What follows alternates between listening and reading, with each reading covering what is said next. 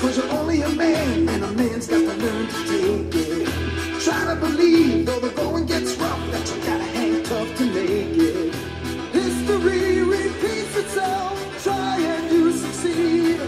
Never doubt that you're the one, and you can have your dream. Hello and welcome to episode 28, Dial H Your HeroClix. I'm your host, Hunter Smith. With me today are the other two counterparts that make up the three amigos, Drew Alderson Hey, and A- Austin Smith. I about called you Andrew Smith for some reason. Andros. Uh, today's cast, we are going to cover, we're going to do our very first annual award ceremony. It's going to be the Best of 2013 awards, and in both clicks and comics. It's huge. We'll go over some spoilers and we'll talk about dial design and do a featured dial for week one.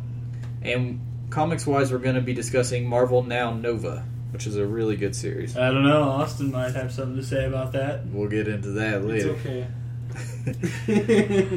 Let's start off with some what we played. Um, good news is Drew is on days now. Very happy about that. He actually gets to play with us on Wednesdays now. Yep. So, um, And hey- board game night. High five, buddy. Uh, you got a hair appointment. Oh. um, and I gotta think it's got to be better, like sleeping wise too, right? I mean, yeah, you know, being asleep when the sun's down and awake when the sun's up. It's know, nicer. it's got to be a lot better than working late shift. But uh, uh, Drew gets to go to GP with us now. Uh, Wednesday at GP was 500 points. We were competing for the White Lantern Batman, and on your team you had to have at least one uh, lantern figure, like with a, a lantern keyword, or a Batman on your team. Uh, 500 points DC only figures, and, uh, just figures only actually. Mm-hmm. And what did you end up playing, Drew? Uh, really weird team. I pl- I can't even remember what I played. It feels like forever. Um, it was uh, my my lantern piece was Larfleeze, uh, the one that makes constructs. I think he's from the War of the Light starter, or is that? Um, the one that makes oh, he's from DC seventy fifth. Yeah, the one that makes constructs was the super rare one. Yeah. Um, and uh, let's see here. Man, who did I play? I played Grodd from the LE from Arkham Asylum. I played Um, DC. Calendar Man. I played Calendar Man and I played DC Ten for Lex Luthor. So I played a kind of weird team. It was it was good. I built over because I was a dumbass and thought it was six hundred points. So I built over. We didn't realize it till after me and your game was already over. I got, and I did pretty bad, but it's okay, really. I mean, you know, it was a rough day, but Um, it's it's like it's like the guy who gets initiated into the, you know, suburban racial game gang. um, how'd you end up doing, and what was kind of the idea be- behind the the synergy for the team? I got dead last. There was no idea for synergy. I just wanted to play. I wonder if those two things correspond to each other, are correlated. No, my team wasn't bad. It was just, it's just built over. It wasn't necessarily correlation as much as causation. Well, wait until we get into my team today, and then you'll be impressed. All I right? don't want to talk about today. Can we forget today happened? Nope, we got to talk about it. I, we can Yeah. forget Wednesday happened, but guess what? We can't forget today happened. Austin, what did you play Wednesday? I played a Sinestro Corps team involving Mongul, uh, Manhunter Grandmaster, Lysa Drac, and uh, Amon Sur. I've never played any of those figures before, but I've been, I've played against them, and I really wanted to try them out. Um, the team was really good. Like I really liked that team. Um, the thing was, they suffer from old figure syndrome, where either they're really overcosted for their stats compared to modern pieces, or none of them had Indom. So I got out of action pretty bad in a lot of games against modern pieces. Um, I think I went two one overall. Basically, uh, I got. I played probably. The, I say this almost every week, but I had probably one of the best games I've played. Like I, I laughed the entire time. Um, good buddy Dwayne was playing uh, all the a bunch of White Lanterns. Uh, yeah, and we did not cease to give him shit We we gave him crap for it the entire time, and he was playing White Lantern Flash, White Lantern Batman in an event to win a White Lantern Batman. Which I thought was just the most meta thing. the wound. I just thought that was the most meta thing ever. Like Batman, White Lantern Batman being played in an event for White Lantern Batman. Um, he played uh, White Lantern Ice and White Lantern Green Arrow, and uh, so our game, I I kind of took the lead ahead of time, knocked out White Lantern Bats real quick, was working on Green Arrow, knocked him out, got Ice down low, and White Lantern flashes.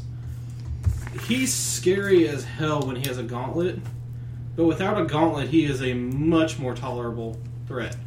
If so you play him right, though, he's still with 14 ridiculous. hypersonic, yeah, if you can. Well, and he has eight range, so he's got an 18 square swing if you do ranged I attacks. forgot about that. Yep, everybody does. Even when you're playing, I've seen people never do a ranged attack with him and use that full movement, and I'm like, you're an idiot. You have eight range with your hypersonic. Sorry. Um, basically, I was using Outwit to keep White Lantern Flash down. I kept outwitting his hypersonic and kind of locking him in.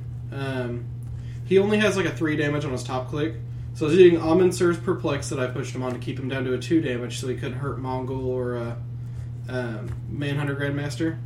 And then I would outwit his hypersonic while handling his other pieces. Well, it comes down to the point where eventually he picked off everybody, and it was just Manhunter Grandmaster and White Lantern and Flash. And Manhunter Grandmaster has a special defense power in his last two clicks, where he can use regen as a free action at the beginning of your turn, but he can't use it any other way. So, between White Lantern Flash's healing abilities and stop click, and my free regens, we probably spent 30 to 40 turns, like in turbo mode, just back and forth smacking each other and healing. And the game ender was Manhunter Grandmaster swings at Flash, needs a 10 to hit, and I rolled double fives. So I punch him for three or four, knock him into a wall after he hits his stop click, and so he took the one damage after he hit the stop click. Oh, it was just so much fun. Like I, I hate stop clicks. Like they're some of the most annoying things to fight against sometimes. But his in particular, on top of that shape change that heals him and all that other stuff, is just annoying. Um, as I said, I think I went two one overall. Um, it was a good team. It was just, and it it had a lot of stuff. Like I like that Mongul a lot. Um, for compared to modern PCs, he's not as good, but uh, he has like TK Pinsai as his attack power. Um, he can use phasing teleport as a trait, and if an enemy uses phasing teleport, they have to take one unavoidable. So basically, I can keep opponents like heavy phasing characters like locked down a little bit, or characters that are prone to phasing then regening or something like that. Um, really have issues against that because they can either take the click and maybe die, or they can hope they have another regen click and stick there in the thick of things. Um, Lysa Drac is really good for her points. Like I liked her before, and then this is the first time I had a chance to play her, and I, I'm in love with that piece. Like, um, if we do any Warlight constructed stuff after Warlight, I'm really considering putting her on a team if we don't get a better version of her. Um, Amon Sur was kind of cool. He was more of a filler piece. He's a he can transport, or no, he's he can't fly, can he? Which one? Amon Sur. Um, I can't remember. I'll look it up while you're talking. Uh, I I either used him. I would push him on purpose to put him on perplex. Yeah, he can. Yeah, I would use him to move and carry other people, and then I would push him onto perplex after that. Um, but he also has energy explosion with an okay range and everything. I mean, he's not a bad piece. Um, and Manhunter Grandmaster is a monster, like that piece, especially with Mongul, because Manhunter Grandmaster starts out. Um, he's basically kind of like a beater piece. He gets a range combat expert, hypersonic, I think, Yep. and so I would TK him up with uh, with Lysa, and uh, just it was ridiculous. Um, Mongul Mongul would be shooting pin size next to Manhunter, who drops onto enhancement after he's hit, and then Manhunter would have pin sight on his enhanced clicks, and it was just so much damage down range. Um, I really like Sinestro Corps teams. I'd like to play some more of them.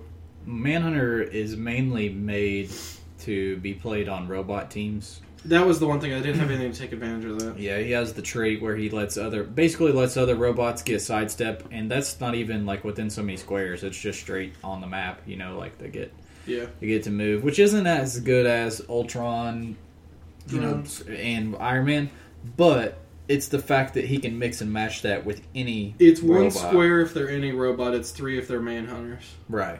But yeah, so I mean, at least with the Ultron drones and the in the Iron Man, they can move farther, but they're you know only on Iron Man or only on whatever. He just lets any robot. I kind of wonder if we'll see Manhunters as one of the generics in the War of the Lights. I would really like it because the other ones that work with him, the other are Manhunters, really meh. yeah, they're very mad. Because I thought about playing a Manhunter team, and I just didn't really like them that much. Yeah, I've I've recently tried to build a good one around him, and it's just it's hard to do. It's hard to get a good one, at least. Um, I ran a Justice League team, and I really wanted this prize, so I actually played a, a better team than I usually do.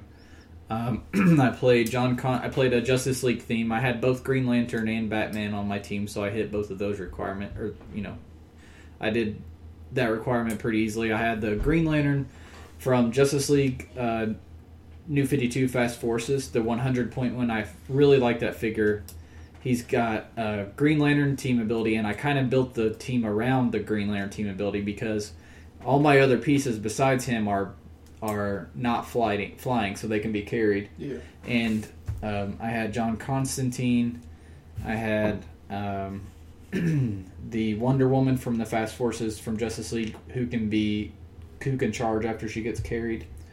And I played Batman. My favorite Batman, the DC anniversary one, the one God, that's I hate that one. it's like 63 points, and he has like a 12 attack, double bolt in cap outwit. He's So- really A 63 point character should never, under any circumstance, have 12 attacks. Guess what? Book of the skull. But yeah, go ahead. And then uh, our main man, Black Lightning, who is amazing. You said uh, under any circumstance. And then I played um, That 80, checks his points. 80 point green arrow from the anniversary set, who I haven't played since RCE got buffed.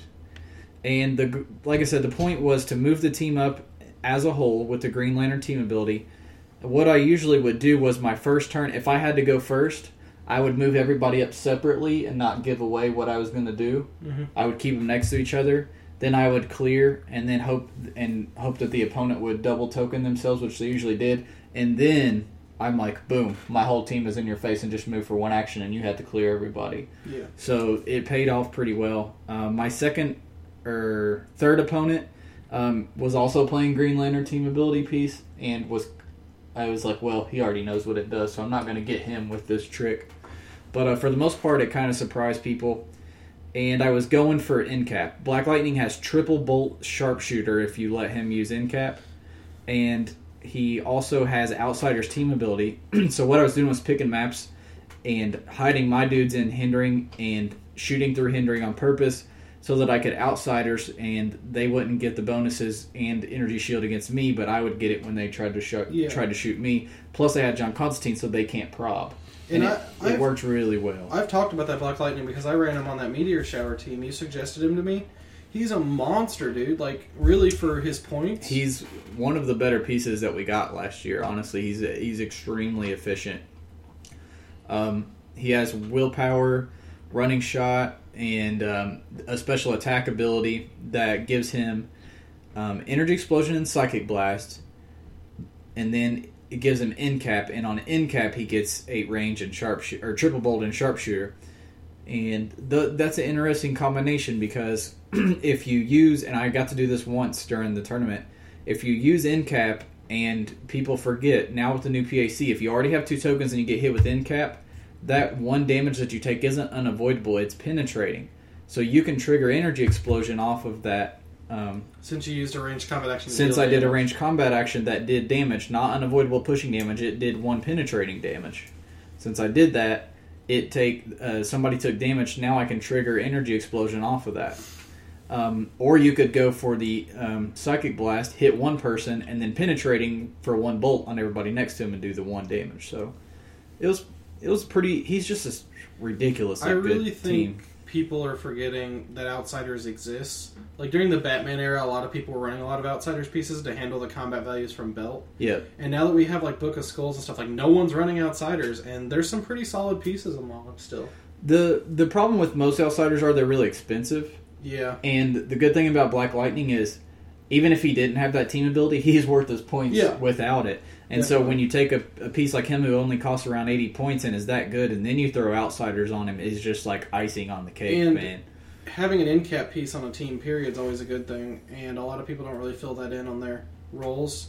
So to throw to throw such a good in cap piece that has sharpshooter and all that jazz is monstrous. So I was just triple bolt in capping with uh, both uh, um, Batman and Black Lightning have willpower. Mhm. So each turn, Black Lightning's shooting three people with prob behind him from John Constantine, and uh, in capping tr- three people. Batman's in capping two two more, and I just boom every turn.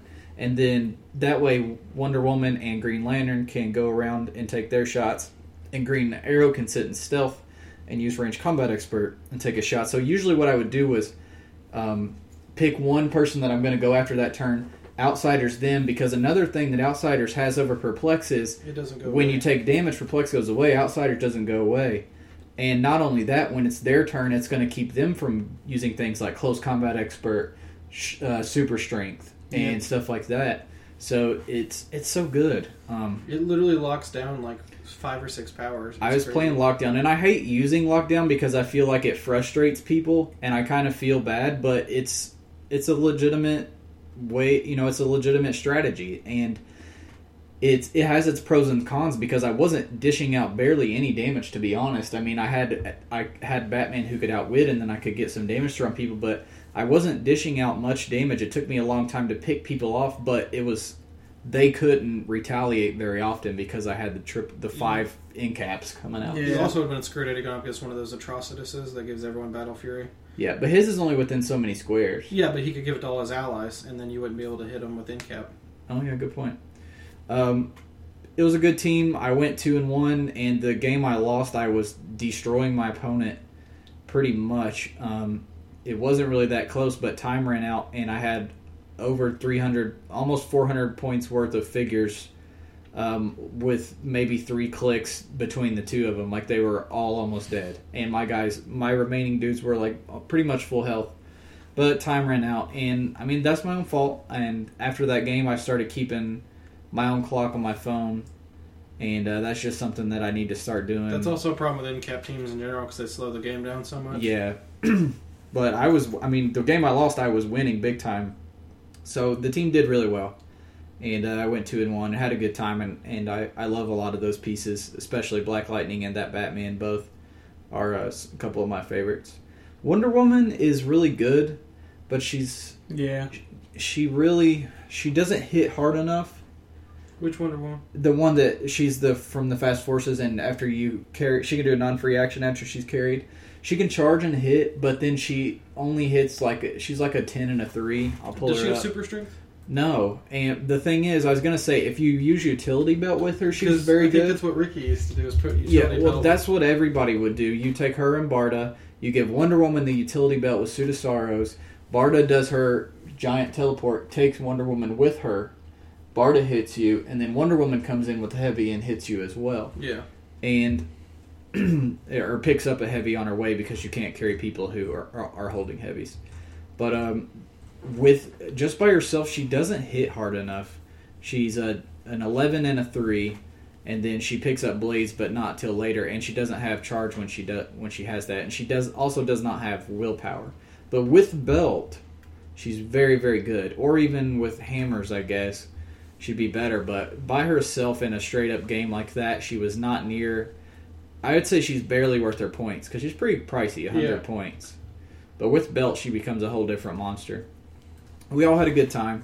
Uh, today we played 500 point comic book covers for Marvel, and um, I don't want to talk about it. Austin doesn't want to talk about his team. We won't make him. Just at least tell No, the I'll, I'll talk about my team. well, just real quick, tell the people what team you played. I played the Circle of Four. Um, I borrowed a Venom LE because I've really been wanting to play him. I ran uh, the Red Hulk, the 178 point. I think he's the main set one from Incredible Hulk. Yep, Um, he's the one that has the two range poison that deals two to people next to him, which is monstrous. I love him so it. much. Um, I ran uh, X23, the X Force version, and I ran uh, old school uh, Catch Ghost Rider from Fantastic Forces, which honestly was a really star piece for being so old. Um, I ran the newer Fantastic Four ATA on him. Um, the newer Fantastic Four ATA gives the character plus one attack when they target a character with Indom, Giant, or Colossal, which he's an older piece, so that ATA is really good on him because that put him at an 11 attack, which is pretty for one point um, against most pieces because a lot of pieces have Indom these days. Um, he himself is a 12 range. He has move and attack, and or he has transporter. Um, 12 movement, 8 range, um, 10 pin psi, 11 with fanta- with the ATA. Um, and then he has invul for his first few clicks. He was a really good piece. I, I enjoyed him. Um, X23 was kind of a letdown. Um, she starts with stealth. She doesn't have any move and attack. And her defense, although she gets super senses, really drops off really quick. Um, there were a few games, or I shouldn't say a few games, but one or two games where I had chances to regen back up, and it kept her alive a lot longer, and she was hitting super sense rolls. But she's only got like five or six clicks, um, and she gets if she gets blasted once, like she's out of the game. Um, Red Red Hulk is a monster if he's left alone. Um, it's another case of a piece that if your opponent has outwit can completely pretty much shut down because uh, he has a special leap climb for his movement movement ability starting out, where if he moves half his distance, he can use a close combat attack. So it's kind of like a crappy charge plus leap climb. Um, but then he drops into the special poison, and he actually picks up heavier defense as he gets down dial. Um, so he goes from toughness to invul to imperv.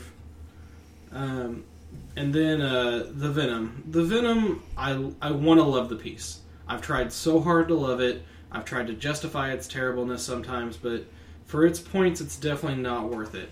Traded stealth and shape change is great. If you can get lucky as hell and hit that shape change constantly, which my first game I did hit that shape change a lot, um, he can maybe earn his points back. He really needs a resource though. Without a resource, he's meh. Um, he has no endom. Well, I, I'll go ahead and explain him real quick. He starts out on a, on a click that's 11 attack, 3 damage. He has a 6 range, double bolt. Um, he has a special movement ability where if he occupies your starting area, he can move up to 14 squares and use the flight ability, not has the flight symbol, so he can't carry for that. Um, so, first turn, you drop him wherever you want him. He has stealth and shape change. Um, he has sharpshooter, um, shield, TA, all that stuff for 159 points. Um, really, what you want to do is push him onto a second click where he picks up pin psi um, and running shots, so at least he can be on the move, shooting um, from hindering to hindering. Um, he he has this weird like back and forth on his dial. He goes from running shot pin psi invul to all orange click to running shot pin psi toughness to all orange click, and then he has two blades flurry super sense clicks and a um, a regen basically naked click at the bottom with 16 defense. Um, he really was he was pretty much a letdown. Um, I didn't have any good chances. It's hard to get him in to get damage off with his charge flurry blades. Usually because he is a ranged piece. For him to drop onto that at the end was kind of sucky because people usually weren't up on people. Well, they'd get up on him, but they would either destroy objects out from under him or whatever, and then he would just be left alone with flurry blades. I'd have to waste a turn to move up, and then I, ca- I have to push him to take and take damage if I want to actually swing the next turn. So I kept pushing him, and I had a lot of problems. My first game, I rolled four crit misses with him alone, and that was crazy bad luck. Um, both times, it sucked because I flurry flurry blades, um, and I crit missed one of them. I was like, crap. So second one, I missed the attack. Next turn, I was like, you know what? I'm gonna push him and do it. So I push him. I flurry blades to kill off Dracula, pretty much, and I push, take a damage. I roll a crit miss, so I take two damage, and I'm dead after the action. Um, it was horrible. That does suck. Um, he he's a cool piece. He's really. I feel like if I had a good shield team that played off of him, I could enjoy him a lot more. Um, he really needs a support team built around him, and he needs either utility belt or Knowles hammer to make the most out of him. Problem with him, I've always said, is you look at his dial. It's a pretty well built dial, and the traded shape change and stealth too. Like he's a good he's a good dial, and the prob his problem is he's too fucking expensive. Like why the hundred and fifty nine point price For tag on this click? Like and no willpower either. Like yes, he's very good. I like the way he plays.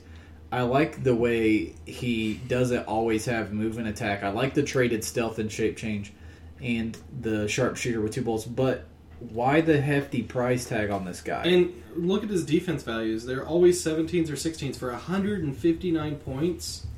Even with shape change as a trait, like that is absurdly low pretty much compared to a lot of modern 159s or He's a definite finesse piece, but I feel like even when you play him perfectly, he still isn't quite worth his points. Doesn't quite live I up agree. to. Drew, what did you run? I ran. Um, let's see. I ran uh, Chaos War Vision, um, the Marquee. Um, I ran Secret Invasion Doctor Strange. I ran Scarlet Witch from Chaos War Starter Set or Fast Forces, and I ran uh, Beast from Wolverine and the X Men. the team-based beast. hmm I think we've talked about him before. Like he's really good. He's ridiculous. Um, team did really well. Um, I went two and one. Uh, basically, the idea of this team is that I put um, Midnight Suns on Doctor Strange, and he would sit in stealth and you know perp and in cap and shoot at ten range, ignoring characters and ignoring stealth. And I would Vision's a powerhouse. Like he's like literally he's just a beast. And he's one of the single most annoying pieces ever made. I don't agree with that, but He's got like a 10 phasing teleport and like so many clicks of regen. You're just like, oh, I got low. Oop, d- I all the way think- across the map. I don't to think get- he has any regen. I thought he had, unless I'm thinking of a different vision. Yeah. I I thought he got late dial phase regen, but I could be wrong. he might. Uh, you may just have never gotten him down that far, lucky. I, I, I don't know. I mean, he he died my first game, but he kind of Yeah. got smoked. He had he doesn't have regen. Um, Yeah. he has the impervious that can't be countered. Oh, though. yeah. and he has the phasing, the special little phasing. Oh deal. yeah, if they roll a six, they have to re-roll. that's nice, man. Yeah. Unfortunately, they were hitting all their attacks without sixes. but uh, And uh, Armor Robot. Oh, yeah, if- defense. but no one was playing armor. But that's I crazy was. because he's a Uh, Glad I didn't play. he's it. Yeah. a 20 defense against two common generic keywords, Yep. and then his imperv can't be countered. He's insane. He's nuts. He's and great. he has an out eight range outwit. and he's only four stars on HE rounds.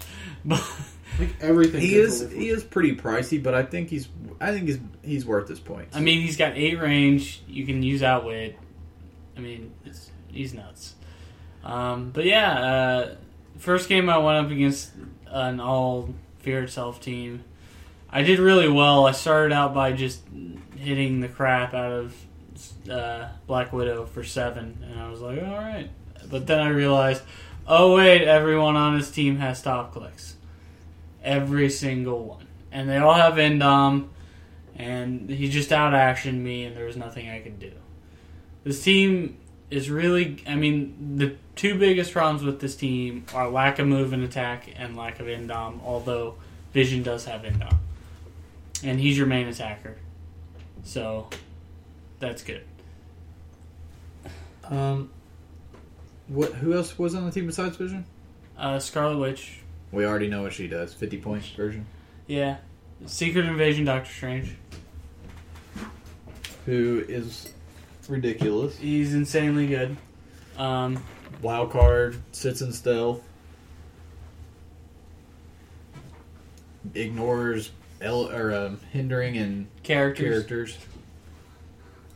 Um, plus the ATA, so what? You can copy Mystics from Switch, Yep. Stealth on from the ATA. Stealth from the That's ATA. a, that's a that was a good idea actually. That was a good comp, little nice Yeah. little ATA to throw on there.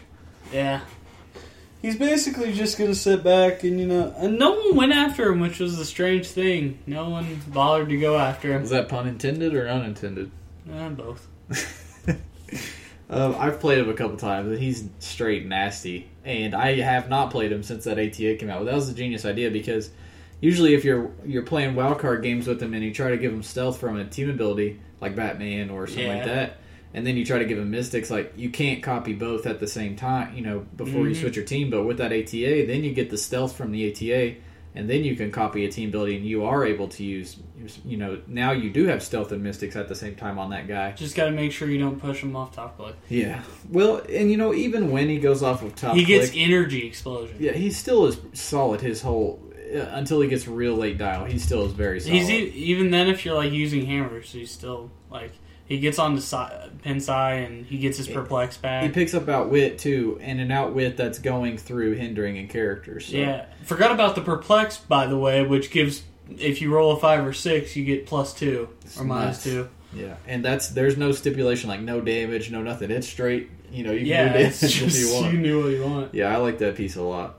Um, and you had somebody else. Oh, Beast. Oh, Beast! How- Beast is ridiculous. Yeah. See, I've yet to play him, but I Austin's played him now, and some other of our other friends have played him, and all like him. And I, I like his dial, but I want to. I have not got to try. him. He's an amazing tie-up piece and secondary attacker. He's like on teams with hammers. He's probably just gonna like his biggest problem is lack of move and attack. No one on this team has move and attack. No one at any point.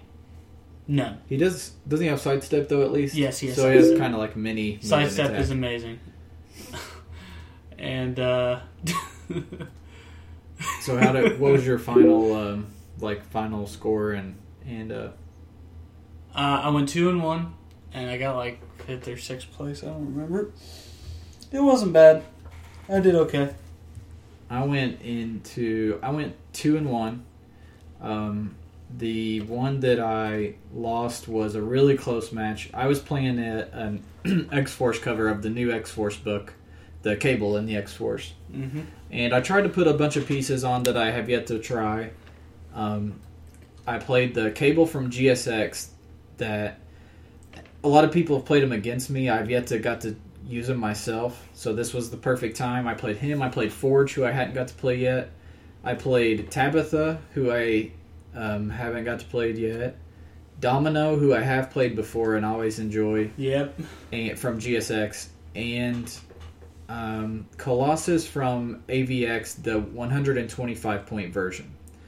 And the the kind of the thought behind it is, for one, it was just a bunch of pieces I wanted to try. Um, the team overall lacks willpower and lacks uh, move and attack, but it has a lot of stealth and a lot of range. Mm-hmm.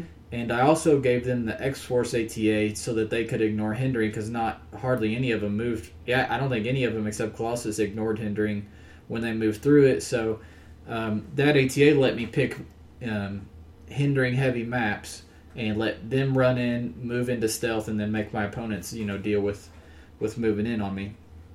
So it worked really well. Um, it it worked way better than I thought it would. I thought I would get smoked because the team wasn't really that good, but you've got the the trait from Forge lets you heal the Colossus back up. Yeah. The Colossus either has imperv or invincible, like almost his whole dial. It's ridiculous, actually. and you got to think you have the free action tr- um, from the trait healing, coupled with the X Men team ability. Yep. And then what I would usually do is move Colossus into like a building or something and bust through some blocking, but not all the way, so that he's hiding, waiting to just pop out and hit somebody because he ignored he busts through blocking when he moves in. I would eat an object with Forge. He would have perplex for the rest of the game, um, and then use him as as a medic for Colossus. So Colossus would go out, do his thing. I'd have Cable and Domino sit in stealth.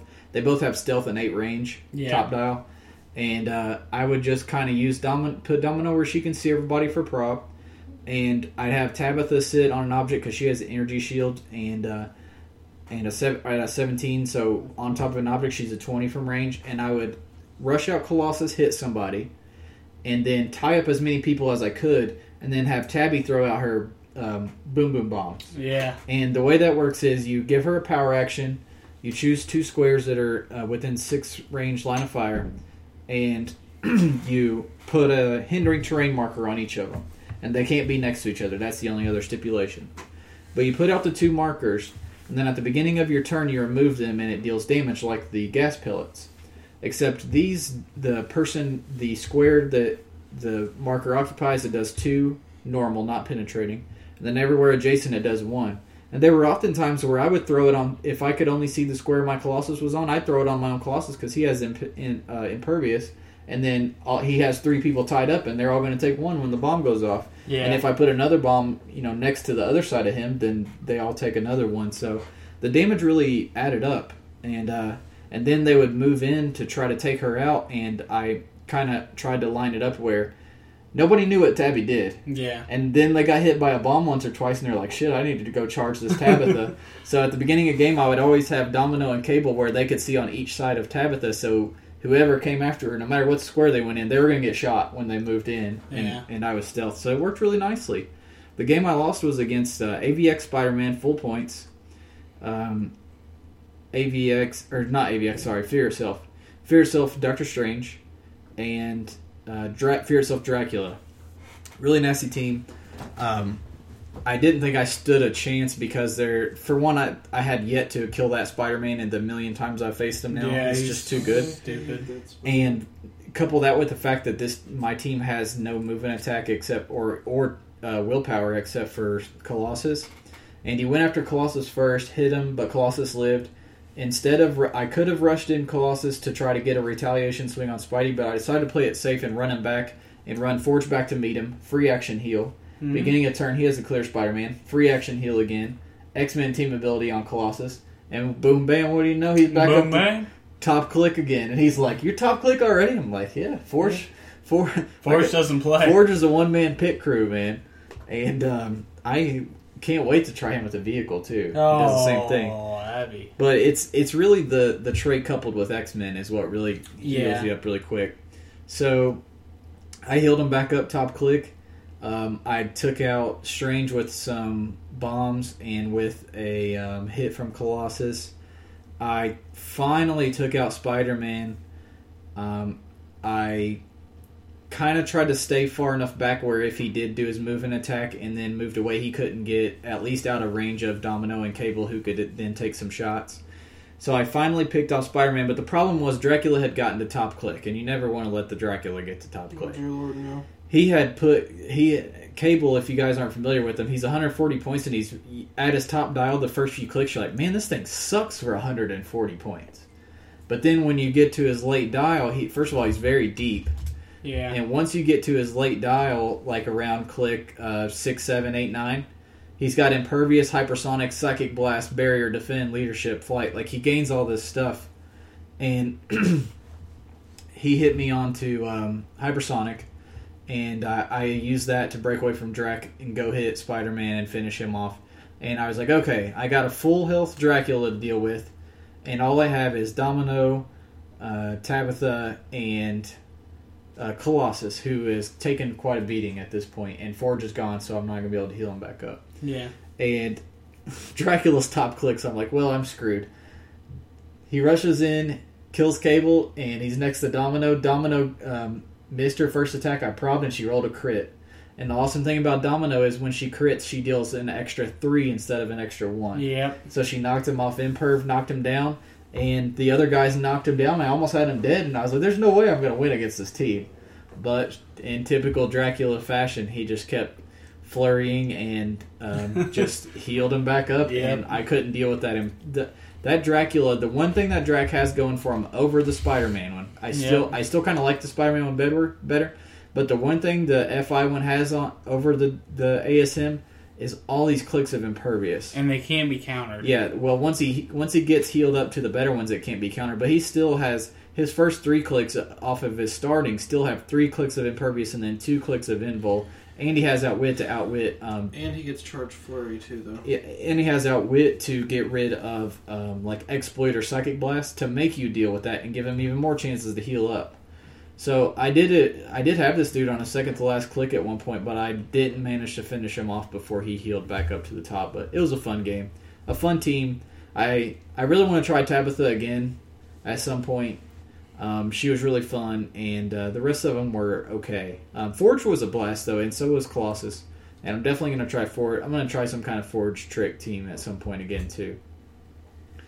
Um, that is it. I went two and one, and uh, this wasn't best builder or anything, so that doesn't matter. Let's move into uh, spoilers this week.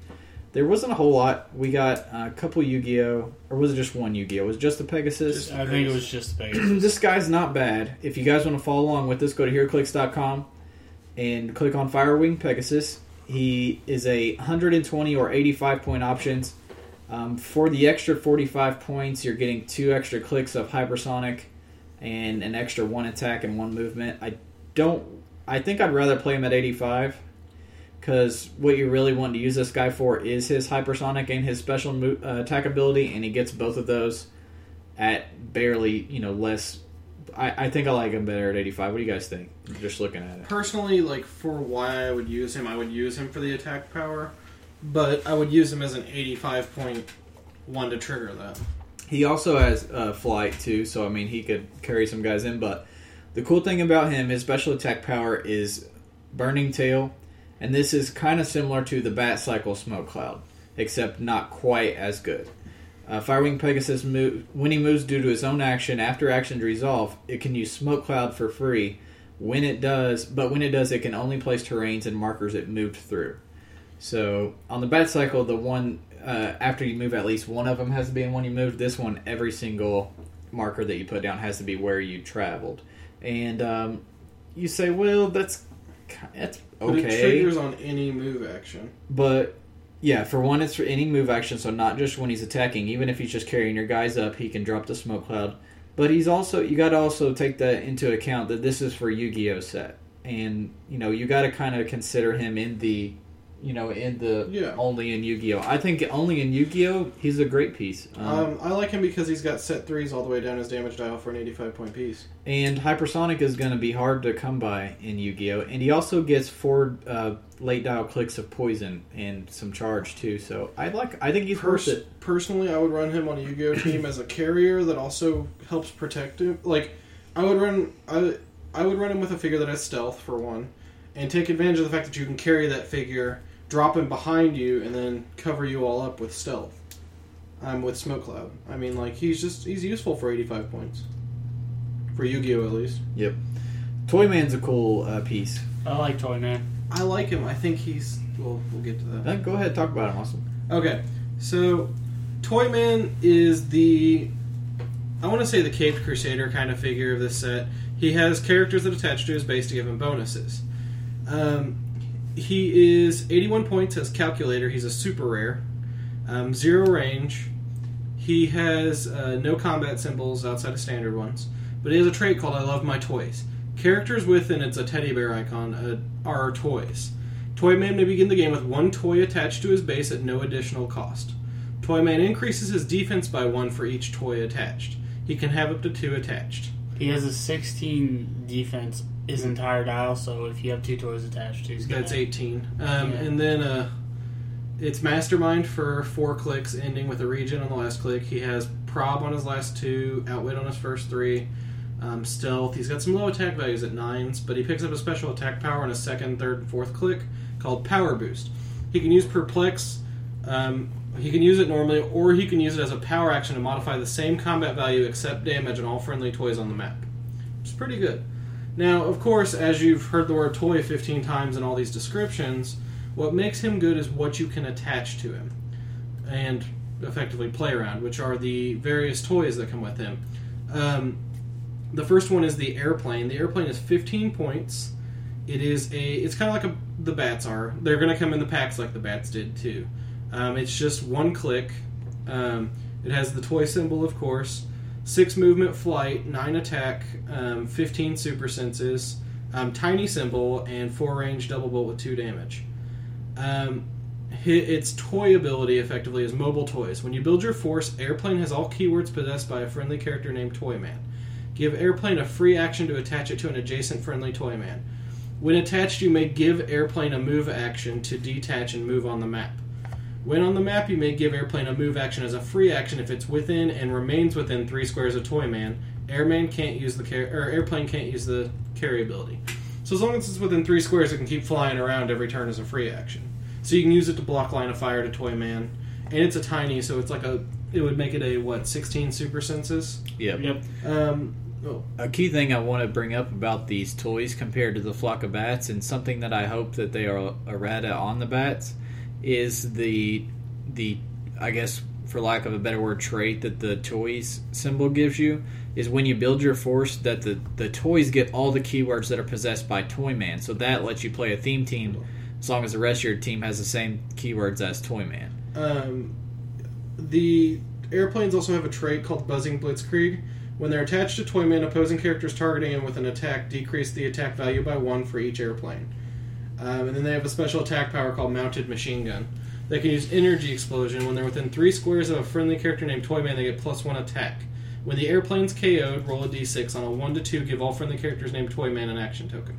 So, and that's the same on all the toys. Um, all the toys, if they die, you have to roll a d6, and if on a one to two, Toyman takes an action token. Um, they also spoiled a few other toys. Um, Teddy bears. teddy bears and race cars. Oh, and the cymbal monkey. Um, God, the cymbal monkey. The teddy bears, um, the teddy bears are kind of cool. Basically, uh, they have the same toy ability where they get free move actions with, as long as they remain within three.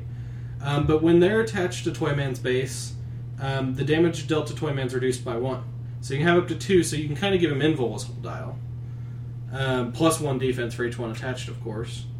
Um, they themselves are five movement, nine attack, sixteen defense, all naked except for the special attack ability, and shape change on defense with tiny symbol. Um, their attack ability is hidden explosives. Give them a move action, and after actions resolve, if they're adjacent to an opposing character, they can use pulse wave as a free action with a range value of six. And after actions resolve, teddy bears KO'd. They only have one damage, so no matter what, you might as well hit as many characters as you can with it. Um, of course, they have the whole when they die, they put an action. They have a chance to put an action token on Toyman thing too. Um, we also have Cymbal banging monkey. yes, The monkey. the monkey's scary. Um, typical Toyman thing. Um, his trait is he can use super senses. Uh, Toyman can use super senses when cymbal monkey's attached, but only succeeds on a six. Add one to your result for each cymbal banging monkey. So effectively, he can use it on a five to six if he has one attached because he gets plus one to his roll. Um, if he has two attached, he can he gets it on a four, five, six, which is really good. Um, they themselves have a 16 defend, uh, 4 9 16 1 for movement, attack, defense, damage, and tiny symbol. They have a special attack ability. If they end a movement action adjacent to an opposing character, they can use Quake as a free action. When cymbal banging monkeys KO'd, of course, you roll a d6. Um, they only have a 4 movement, though. So, I mean, they could they get a free movement as long as they end within 3 um, of Toyman, and then they can move 4 on their own to get a free Quake. Um, I just like how flavorful this is because it symbolizes them being out and banging cymbals Symbolizes and the super senses. Yeah, yeah, dude. Uh, super senses, you know, lets them know they're coming. So yeah, they're, they're really if you're cool. complaining, Toyman does why Toyman has super senses. That's Um, and then the last one's the race car, which personally, this one's probably my favorite. Um, typical toy man ability for toys. Um, their trait is they double as roller skates. They can use uh, Toyman can ignore characters on movement when race car is attached and modifies the speed value plus one for each race car. Um, they themselves are a seven movement, ten attack, sixteen defense with energy shield, two damage, tiny symbol, no range, but they have a special movement ability called "This Thing Is Fast." Race car can use the move and attack ability. If race car is within three squares of a character named Toyman, it can use hypersonic speed instead.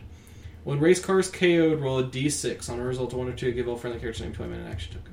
So as long as they start within three, they can use hypersonic for seven squares out to hit for two of the ten attack, which is pretty good for twenty-two points.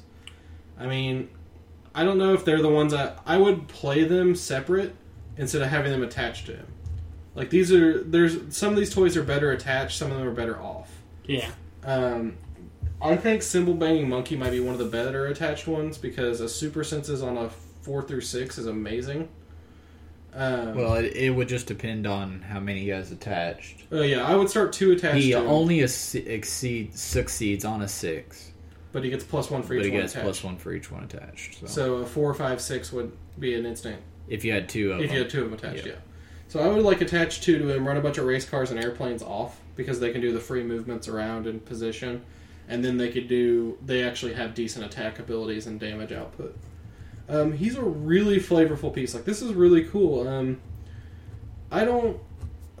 I don't know how I feel about like them being so being like a the bats because the bats were pretty. I don't want to say rare, but they were kind of hard to get to Yeah. find. But yeah, I mean, and and even to this day, their their they're still really valuable. yeah, their price still kind of holds up. So Uh, I mean, I guess we'll see. Um, they're cool though. I really like it. I, I was kind of hoping when they first said that the the toys were going to be like bats, I was really afraid like they wouldn't be a cool mechanic and they'd be like, kind of like junk to pull in the packs. Yeah. But these are the kind of things that I feel like someone one of these days like this is something I see Scott playing eventually is Toy Man with a full army and all this stuff. Like it's just a cool setup. I'd play Toy Man. He looks fun. I'll definitely try him at least a couple times. Yeah. Drewster, you want to talk about our? Is this our first full dial spoiler for Days of Future Past? Yes. Well, the Sentinels, do they count? Yeah, Zero that- Zero One that- Sentinel. That full kind of counts, yeah. Yeah. But the first from the CTD set, what they spoiled was Angel. And, uh, Angel. it's not a bad piece. It is not a bad piece. He's got a trait, which is a pretty good trait. Adjacent friendly characters with the Defenders or X Men team ability can use both the Defenders and the X Men team abilities. I love figures like that That's insane, actually. because I those are both really good team abilities. They definitely are. Um, he's got his top click. He's got a. Well, let's go over the base stuff. He's he's kind of a melee piece. He's got no range, no indom. He's got the flight ability, though. Of course, I mean, come on. he's got uh he's got sidestep, uh, super senses, and a special attack ability. He can use charge. When he does, he can use uh, improved movement, ignores characters, and modifies his speed value by plus two. So that's uh, seven charge, which is uh, Really nice. It's pretty good. And ignoring characters for it. He's got a three damage. Um, lower dial, he gets some perplex. He gets uh, he rolls on the leap. There's that. No, that's, earthbound. Yeah, Earthbound and combat reflexes. earthbound and combat reflexes. So he's a good piece. Only seventy four points. So I mean, For He- seven, 74, though, what I really like is. he's got great key. He's got X Factor. oh, he does have X Factor. Sweet. Yep. I mean, I really like him for 74 because he's, of course, like usually with Angel and X Men teams, he's a good carry for X Men teams. Yeah. But he's really good on Defenders teams because Defenders, outside of really, I want to say Silver Surfer and sometimes like one or two other pieces, they don't really get a ton of good carry pieces that are cheap. Secret Invasion Silver Surfer's Strange. always- Oh, sorry, Secret Invasion. Is Secret Invasion Strange a flyer? Yes. Oh, okay. Yeah, I didn't know he was a flyer. Since he's sitting in the I sculpt. I kind of like him. Um, I He's hovering. I still think the GSX Angel is better if you want to compare the two Yeah, he's for his points. But this guy's not bad, and he'll be a, a decent sealed piece to throw on if you're playing sealed. with these Definitely. He's got good He's, keywords. he's got the ability to carry your dudes around. Plus, he has sidestep when he does so. And uh, then he has the kind of reminiscent of the old GSX Angel where he can uh, charge and get the, the bonus speed. I just really like his trait. Like that's what really makes me love him because not only does he carry somebody, then he can use their defend or he can use defenders to take Yeah. whatever defense they have. And when he gets down on those reflexes, it's going to be nice to be able to defend off of like an 18, you know, Oh, yeah. some other, uh, or like Beast or some somebody else. Colossus. That beast is so good. Colossus with the 18, Invincible, and stuff like that, because he also has uh, defenders as well.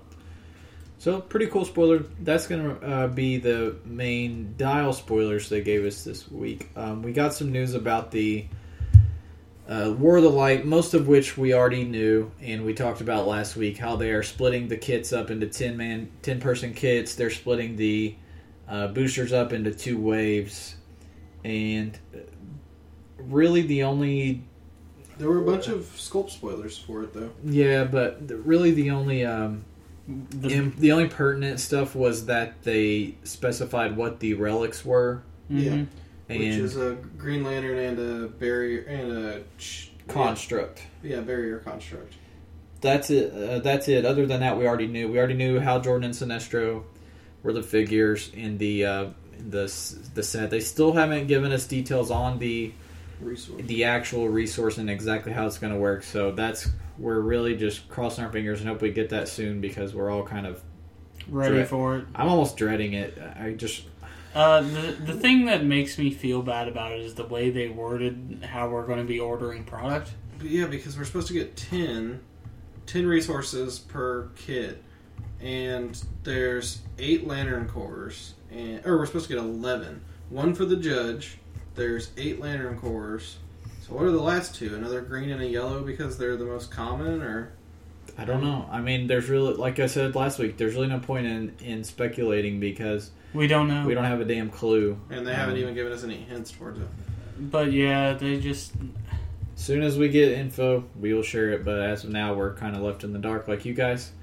Uh, but at least we know exactly what the what the objects will be in the first uh, I Blitzkrieg pack for better word of or you know for lack of better term. The Blitzkrieg pack.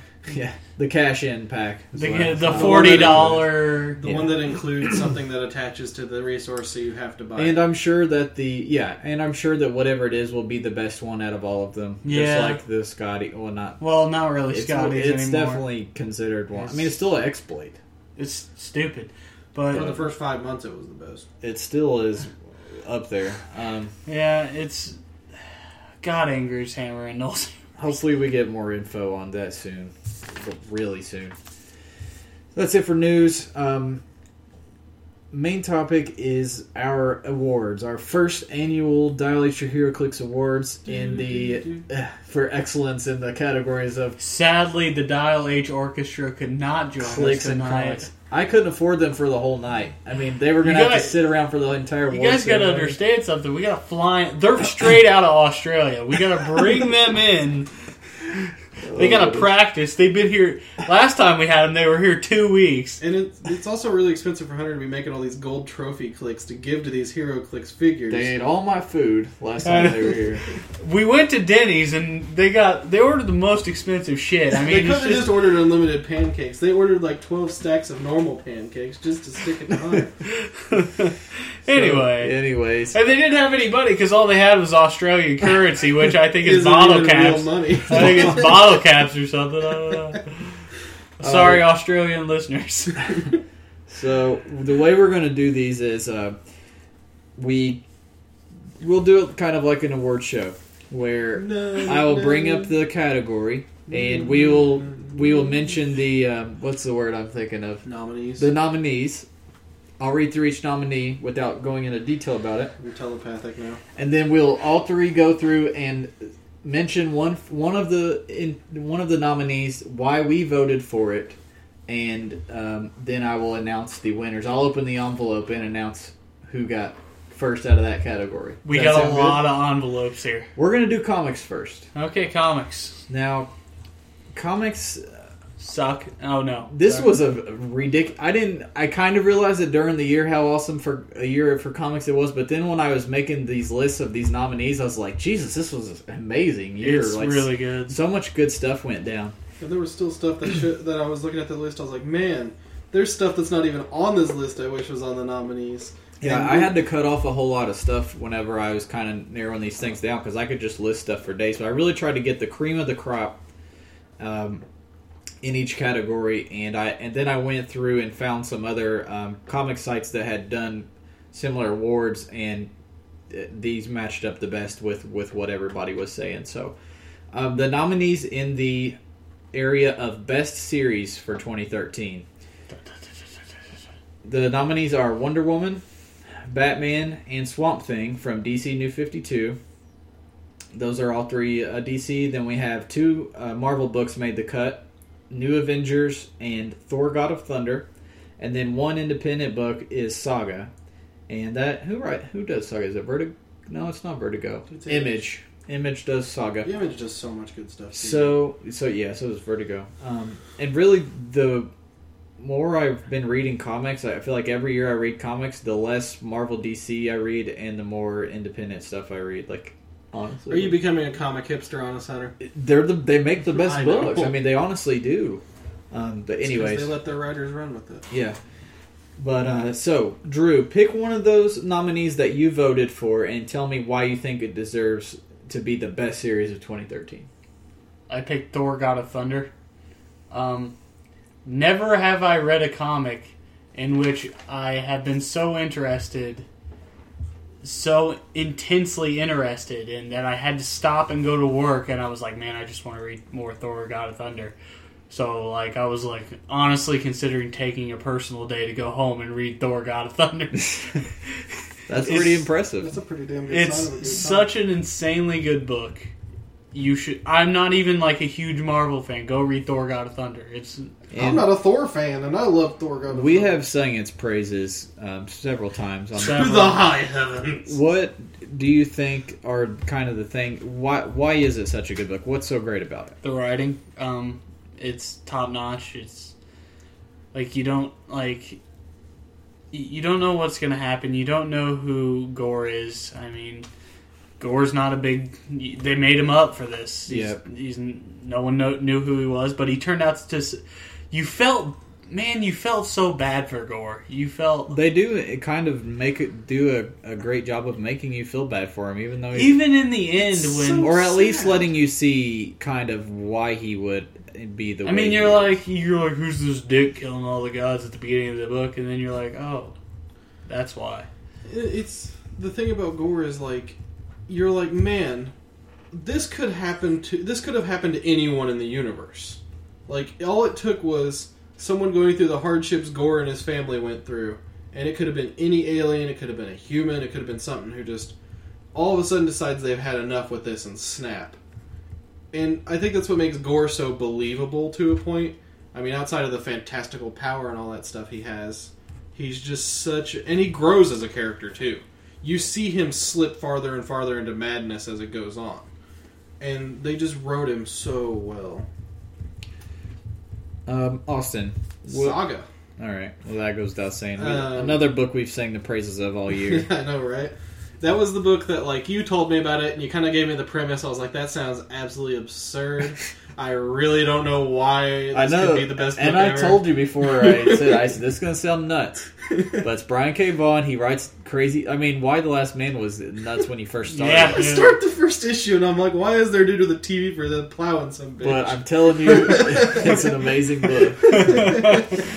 it, it really and that's the thing is like it's so weird like i mean like i don't care how much of a saga fan you are there is no way you can deny how stupidly weird it is but it's so good. The characters are lovable um, and the weirdness is part of what really makes it what it is. Like it's all these alien environments they, they give new meaning to alien environments and new meaning to aliens. Like these are crazy creatures. These are I I like nightmarish horrors a lot of times that are just so well done. Um, They are too. for mine, I liked Thor and Saga, um, both quite a bit, and um, in each of these categories we got to pick two. I did pick Saga for my second one, though. I didn't go with Thor: God of Thunder. Um, I almost went with Batman, but if you, the thing is, when you think about Batman, over the last two years, Yeah, it's probably the best book. probably. But this year, not as many. Um, a lot of the good I stuff. haven't- Court of Owls was last year, Yeah. and um, the other really good arc that came right after Court of Owls was last year. This year, there was Death of the Family, which was a great arc, and we'll get into that later in the awards show. But um, I went with Wonder Woman, and I know not all of you guys like loved this book as much as I did, but I've I it's it's up there with Saga for me, and it's very similar to Saga. It creates this isn't your grandpa's Wonder Woman book. Um, this is She's in stars and spangles underwear Yeah. to her belly button. this is modern day, but bizarre, bizarre circumstances Wonder Woman, where the characters, the gods are not your typical sit on my throne in Olympus gods. Like they have personality, and they have v- extremely diverse and well developed throughout the course of the book. You know, personalities The- and characters that you grow to love. I mean, War, who you should hate, becomes one of your favorite people in the in the you know in the comics he's world. drunk half the time making everybody fight. And it's so funny. Brian Azzarello does an amazing job of developing the characters. The art is top notch too. I think I voted I voted for it in our art section too, and um, it's it's kind of widely appreciated. And actually, I was surprised whenever I wasn't surprised to see it nominated, but I was surprised to see that it won most of the websites I was going to to's best series for this year over Saga. Which is really crazy because Saga is, Saga is is amazing. good. So I know I'm not the only one who really, really loves Wonder Woman. And if you guys, even if you've never read a Wonder Woman book, um, I never followed her as closely as I have now. I mean, I, I've read her stuff and seen her in Justice League, you know, for years, but this is different. And you can come into it. I feel like you could come into it not knowing anything about Wonder Woman and really enjoy it. So I, I highly recommend it to everyone. So those are our nominees, and I'm just gonna go uh, top three of on our voting. We it was Austin, Drew, and I, as well as Ricky, who's a, a guest on the podcast quite a bit, and Phil Young, who's a guest and a contributor and, and helps us out with a lot of stuff on the podcast as well. Uh, third place was Swamp Thing. which is an amazing book. which is absolutely amazing. Second place was Saga, and actually, Thor: God of Thunder got uh, one more vote than Saga when it was all said and done. Thor: God of Thunder, everybody. Well, uh, congratulations! So, Thor: God of Thunder, best series of 2013 by Dial Dilation Clicks. Best writer, um, I have three, four, six nominees in this section as well. Charles Soule um, kind of snuck up on people. He wrote Swamp Thing, uh, Red Lanterns, which is a really fun book. He's been getting better and better too as it's gone on. I He feel took Thunderbolts uh, from its downward spiral into god awfulness and is helping pull it up from the Yeah. ashes because the last few issues, me and Harry were talking about, I, the last few issues of Thunderbolts have been amazing. Or, yeah, I, I think I'd even warrant to say amazing. Um, the issue where Leader is kind of fantasizing playing things. Have you guys read? I haven't got that caught up yet. Oh Don't my gosh. anything. the last couple, the last three since this guy took over of Thunderbolts have been awesome, and you guys should really check it out because you know you have this. Yeah. Thunderbolts was awful. I mean, there's no getting around it. Thunderbolts was awful before this guy took over, and he's really changed things. Um, he also wrote Superman Wonder Woman, which is a, a short series that I thought would would be crappy and wouldn't last long, and it's actually really good. I don't know if you guys have been reading that. No, I expected it to be a cash in. So I, I know, and I, I picked it up. The art's really good in that book too, and it takes place in New Fifty Two, but it's uh, it's kind of slightly outside of the main storyline. So like they cover stuff in some enemies that you don't get to see in some in a lot of the current New Fifty Two. So um, and he also has a new book called Letter Forty Four, which I actually haven't gotten to read, but I've heard nothing but good things about. So it's been a good year for this guy. He kind of snuck his way into this section. Uh, Geoff Johns, name we all know and love, um, Aquaman, Green Lantern. He had some. This was his um, departure from Green Lantern for the first time in a decade. He's been killing it on Green Lantern for ten years now, and uh, sad sad to see him go. But man, was his Yeah. go away just Oh, yeah. Um, Justice League and Forever Evil, for the most part, has all been him as well. So Geoff Johns definitely deserves to be on this list. Jonathan Hickman praise be to Hickman. uh, brought us Infinity, Avengers, New Avengers, East of West, and Manhattan Projects this year. Um, all top notch books. Even Manhattan Projects, even though it's not my cup of tea, I really appreciated that book. And uh, we've all been uh, talking about East of West a lot lately, and we really enjoy that too. Scott Snyder, again, Batman, uh, wrote a lot uh, on Swamp Thing this year. American Vampire, which is a book I actually haven't given a chance yet, but I've heard nothing but amazing things about that book as well. Superman Unchained, I do really like. I don't know if you guys have read that. Um, it's kind of a separate little thing where I can't think of the other character's name, but anyways, it deals with uh, uh, General Lane and um, some. It, it's its own separate storyline, but it's a very well written book. It's definitely the best Superman book right now. And uh, Talon, which I don't really like. I don't. Have you guys read Talon? I haven't. It's on my list to read because I love the Court of Owls and the Talon, so I want to know more. I personally don't like it. Um, I love the Talons, but I I don't like that book. It's too wordy. But I I would be interested to get a second opinion on it from somebody. Okay. Brian K. Vaughan, all he wrote was Saga, but Saga's that damn good that he made his way onto this list and got some votes too. uh, Matt Fraction, it's been a good year for him. Hawkeye is is a really good book. Um, came pretty close to making it on our list for best series, and uh, Sex Criminals is a book that I've been talking about recently that I started reading and I absolutely loved. It's it's amazing so far. It's only three or four issues in, but it's amazing. Fantastic Four, the main series has been pretty good and uh, pretty well written. And uh, he also wrote FF, which I haven't been enjoying really, but I'm not going to hold against him. Because Hawkeye's so good. So, Drew, who's one of the who did you vote for? in, I uh, voted Best for our Lord and Savior Geoff Johns. Uh, good choice. Geoff Johns has run, written so many good books. Like he's had such a profound impact on my comic reading history. I could Here to save your life. Uh, kinda. He's amazing. Like Aquaman. Like I used to be like, man, uh, you know, people were like, Aquaman's so lame. Uh, read this comic. Tell me Aquaman's lame. I can see Drew going door to door. Not only that, Do you wanna try to tell me with a straight face Aquaman's not a mega badass after reading this comic. You You, know what I can't. mean? Like, I, I can't- made Aquaman kills jokes, it. but after that book, I couldn't. I, I, I threatened Austin's life multiple times, and he finally read Aquaman, and he's joined the good Me and side. Drew are gonna start going door to door with copies of Aquaman. and Be like, "Have you heard Here about to our spread Lord the and word of Savior, Jeff Aquaman." Johns?" Drew or uh, Austin? Uh, I went with our second Lord and Savior, uh, Hickman. I think Hickman's been killing it this year. Um, the man's been bitten by a radioactive spider because he knows how to spin webs.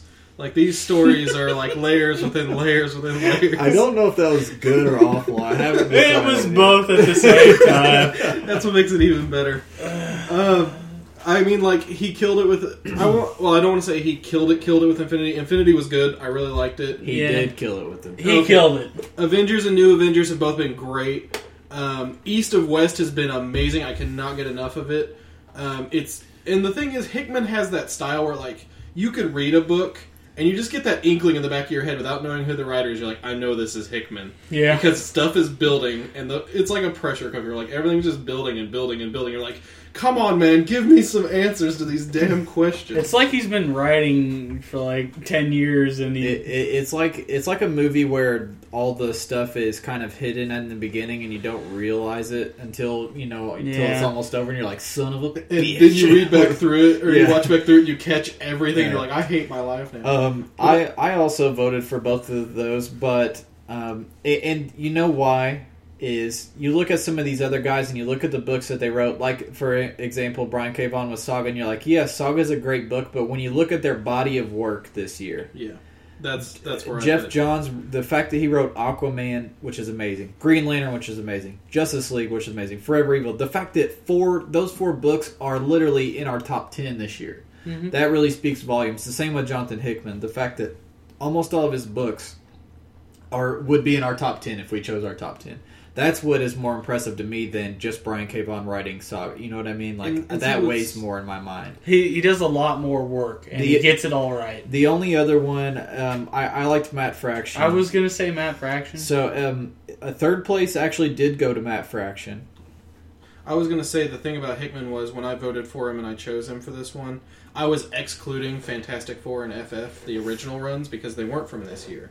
Like this is just this year he's had this kind of impact. Yep. And then John's You take the last two. ye- Oh, don't get me started on. I, I've already been started on this podcast about Hickman's Fantastic Four and FF. you got a poster of him on your wall in your room, man. and it was just Um, yeah. So um, uh, third place did go to Matt Fraction for Hawkeye, Sex Criminals, Fantastic Four, and FF. Uh, second place went to Jeff. Uh, actually, Hickman and Johns were pretty much tied. Uh, we each got to vote for two people. we like all voted. And uh, I actually I think Hickman got one more vote. I I think somebody voted for Hickman and Fraction. So I voted for John's got second place, and uh, our award for best writer of 2013 goes to uh, Jonathan Hickman. So congratulations! I look forward to what he's doing in 2014. If Marvel keeps giving him power to write stuff, I will keep reading it. If you're listening, Hickman, your award is in the mail. Uh, it's a it's a signed photo from me. Nude or not, it's up to you to find out. yep. Uh, best art. Schrodinger's nude photo. Best art is a category that relates pretty uh, pretty directly to best series. If you kind of notice, Fiona Staples on Saga, David Aja on Hawkeye, Cliff Chiang on Wonder Woman, Nick Dragotta on East of West, Francis Manapul, man, uh, dude always kills it on Flash. Um, Flash is a book that the story it, it's written and um, drawn by Manapul. The writing's okay, but the, the art, art, is oh my the gosh. Yeah. And does Manapul does not cover, but the best opening pages yeah. of a book that's ever existed. agree. Like, Like I re- like his intros into showing the words. whenever Flash. flashes, you know, fighting uh, Captain Cold, and he's just got these awesome pictures of the snow, and it, it's great. um, uh, Chris Samnee for Daredevil, and- that's one that I, think- actually didn't think about. I do really love Daredevil, especially this year, but when I was making my list, I didn't include it. But then when I go to all the other awards to get some ideas and, and see what everybody else is thinking, I was like, oh, you know, Daredevil it was really It well drawn. really it's great- sneakily well drawn. I it it's not something so bold like East of West where it really captures your Yeah. attention, but it is But really well done. Sometimes the best art is the subtlest that just fits and flows with everything. Thor: God of Thunder uh, definitely deserves to be on here as well. Yes. Uh, artist is Esad Ribic, and um, Drew. Who somebody who did- who did you vote for best artist for 2013? I voted for Esad Ribic, and I the person I wanted wasn't on here, but Who's that? The guy who did the art for Animal Man. Oh, you know that was one I considered, um, but I, I, I didn't think it was quite on the level as these other ones, but that's a good that's a good mention. Honorable mention. That's a good honorable mention. Uh, whatever. But yeah, I voted for Esad. He did really good work on that book. It's Gosh, Amazing looking. understatement. Austin, who did you Um, vote? I voted for Manapul actually. Um, honestly, Manapul's artwork is the reason I started reading Flash.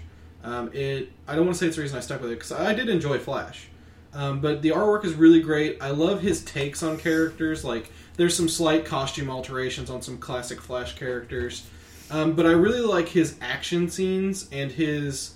As you said, the openings, they're almost movie esque, where like you get like a page of dialogue and then boom, it's Flash running across the middle with the title of the issue in the middle. And it's just the way he sets it all up is really great. Um, I love Mirror Master. He draws really well. yes, he does. Where like um, there's a few issue there's a few issues earlier on where like um, Mirror Master and the Rogues are like working together and they're like nearby or something, and you Yep. like see them in a reflection in the corner on a mirror Yep. somewhere or something. It's just it's the little he really nails the little details um, when they're in the uh, what's the area called? It's Hyper Time, isn't it? When they're in uh, or the Speed Force. Speed Force. When they're in the Speed Force, um, all the little details in the background and stuff floating on rocks, like a World War II tank and some soldiers. Yep. Ran, just little crap. Um, he really pays attention to the detail. Love his work. Um, and of course, I had to go with Drew Thor, God of Thunder. Um, I really couldn't make up my mind on this. I It ended was a up, hard one. I ended up actually going with Fiona Staples and Cliff Chiang um, on Wonder Woman. Both it's Saga's. Gosh, Saga's probably my favorite art in in a long time, and it has this strange watercolor look to it, but it just works so damn perfectly. It's just it's amazing. Um, and Cliff Chiang, I already talked about Wonder Woman, and it's great art. And it also is kind of a, a A sub- I don't want to say bizarre. Uh, no, it's not. It, it looks almost drawn. I- don't know how to describe it. It kind of has this feel, almost like a kid would draw it. Like the line, there's not much shading. It's pretty much. Um, it looks really, Cel-shaded. yeah, it looks really flat, but it somehow works really, really well. Um, this was a very, this was probably the most contested category we actually had when, it, as far as it came for tallying up the votes. We had a three-way tie for third. First of all, um, Cliff Chiang, as I said, from Wonder Woman was one part. Uh, Manapul and Aja from Hawkeye, which is another incredibly drawn book this year, and really has its it has own. its own style. Yeah, I was gonna say it's so style like hyper stylized. Like I think that Hawkeye probably has really, some really, of the best art. really um, uh, con- contested category. Uh, those three tied for third. Fiona Staples from Saga got second, and Esad Ribic from uh, Thor God Thunder got first. So congratulations. I would just like to interrupt the podcast and say Ricky says hi, everybody.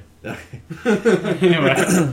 uh, moving on to the category. In the category of best comic book arc, Ooh, this one was God, rough. this one, yeah, this one was really. Oh, 2013, we have five nominees this year. We have the God Butcher from Thor God of Thunder, Ragnarok Rao from Uncanny. Uh, uh, Ragnarok. Ragnarok Rao from Uncanny Avenger. Uh, this category, yeah.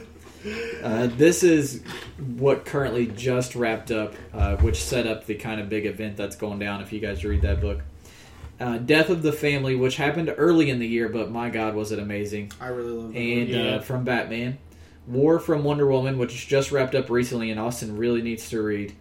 Um, and Rot World, which is a an event Oh that took, gosh. which is an arc that took place in both Animal Man and Swamp Thing, and was extremely well done. Probably the best, if if I think about an an arc that took place over two two separate books, kind of like Blackest Night did back when it first came out. Like this is the best that any arc has ever done when it goes across multiple books. Like it is Mhm. seamless It is transition, ridiculously and, and it tells two sides of the same story. And it's really insanely cool. sad. And really, you know, it honestly took a place a lot in Justice League Dark too. Yeah. and those issues were again just another awesome look at the other side of a cool event. So this was a, a pretty tough category to vote for. Uh, Austin, we'll start with you. What was your favorite arc? Um, if I had to go, my absolute favorite, even though it was pick two, Um, God Butcher, Thor, God of Thunder. I don't even want to like go over this again. Like we've been over it so many times. Technically, you know, it's like two arcs, but it's all Yeah, the same arc. It was in in what eight issue arc I think. Yeah, it was So a long arc. It was really It was God on- Bomb, and it was um. Honestly, though, I kind of liked it like that. Like I feel like part Yeah. of my issue with a It lot of arcs is they're too short. It didn't feel like it dragged Yeah. on, even though it was that long. It didn't feel like it was taking too long. Um, I, I've had big issues a lot of times with arcs where I feel like the the writer had better ideas, but they feel like they run out of time, so they just rush it at the end.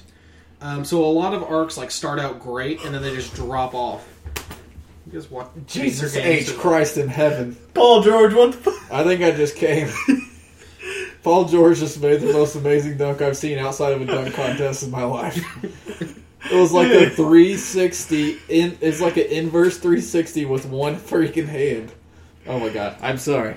Go ahead. anyway, Um, I, I, I have issues with a lot of arcs like that because they start out really strong, they start out really interesting, and the artist or not the artist, but the writers just like they run out of time for issues and they just cut it like they just wrap it all up real quick, Yep. and you feel kind of cheated.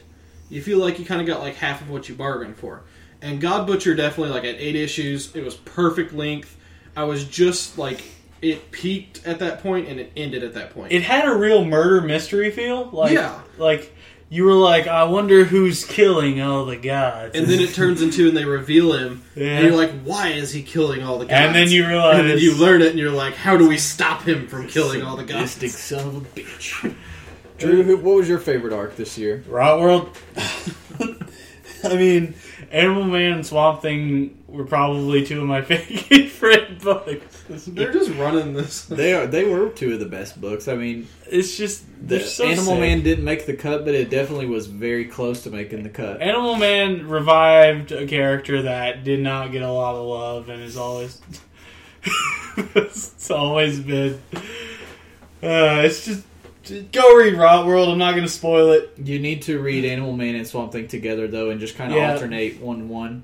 Um, Jesus, that dunk was ridiculous. It was also it was a co- that was like every dunk put together, coast to coast, Oh my tomahawk, gosh. three sixty inverse with one hand. That was ridiculous.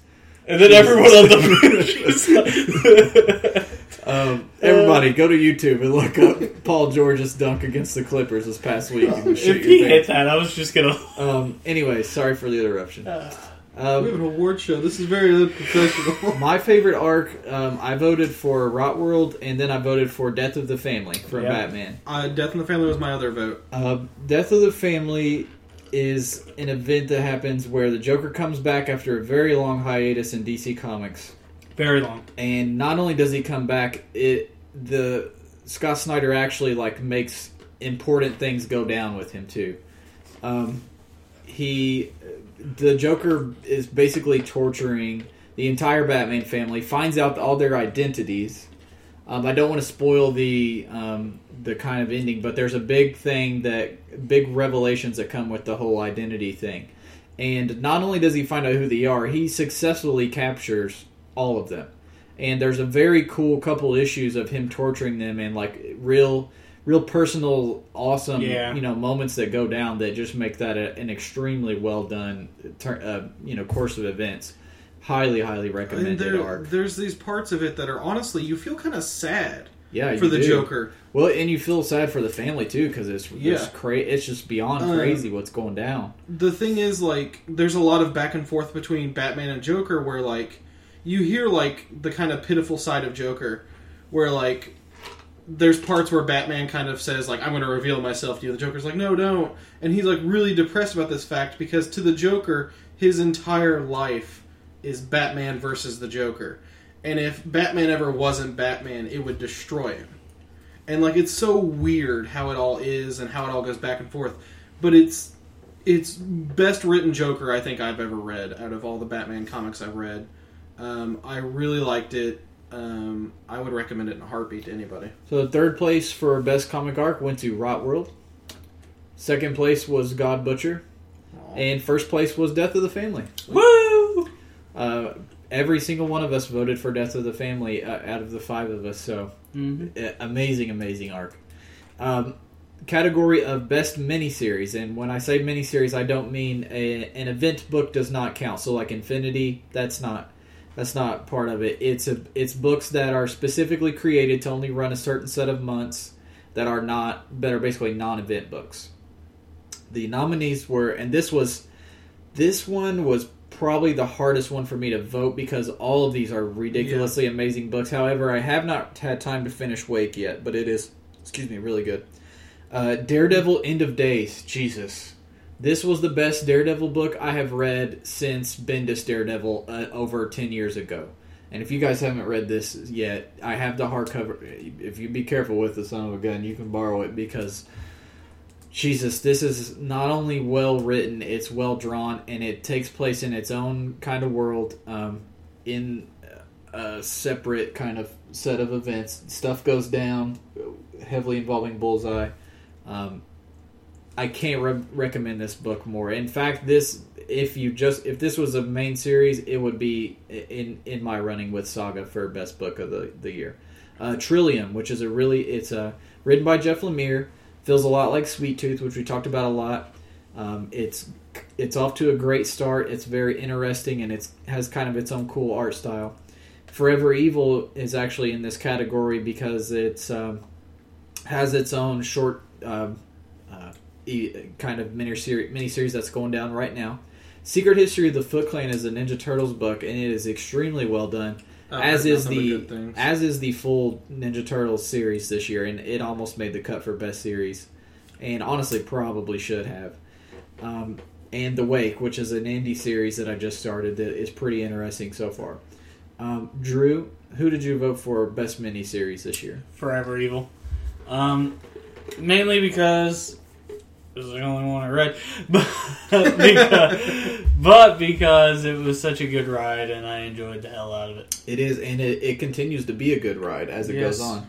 And this last issue was very intriguing, yeah. very very intriguing. And from the spoilers I've seen for the one coming up, some big stuff goes down with Lex. So, Yeah. Austin, did you also vote for? I Forever? also voted for Forever Evil. Um, I just like how it's kind of the new 52 introduction to a lot of villains that really you haven't had, that they haven't really recognized yet um, as being part of the universe since New 52 started. But Yep. I'm I'm liking the mini series because it kind of gives you that it. it it's the alternate universe kind of feel where you have the crime syndicate. It kind of gives you a little bit of back on some of them.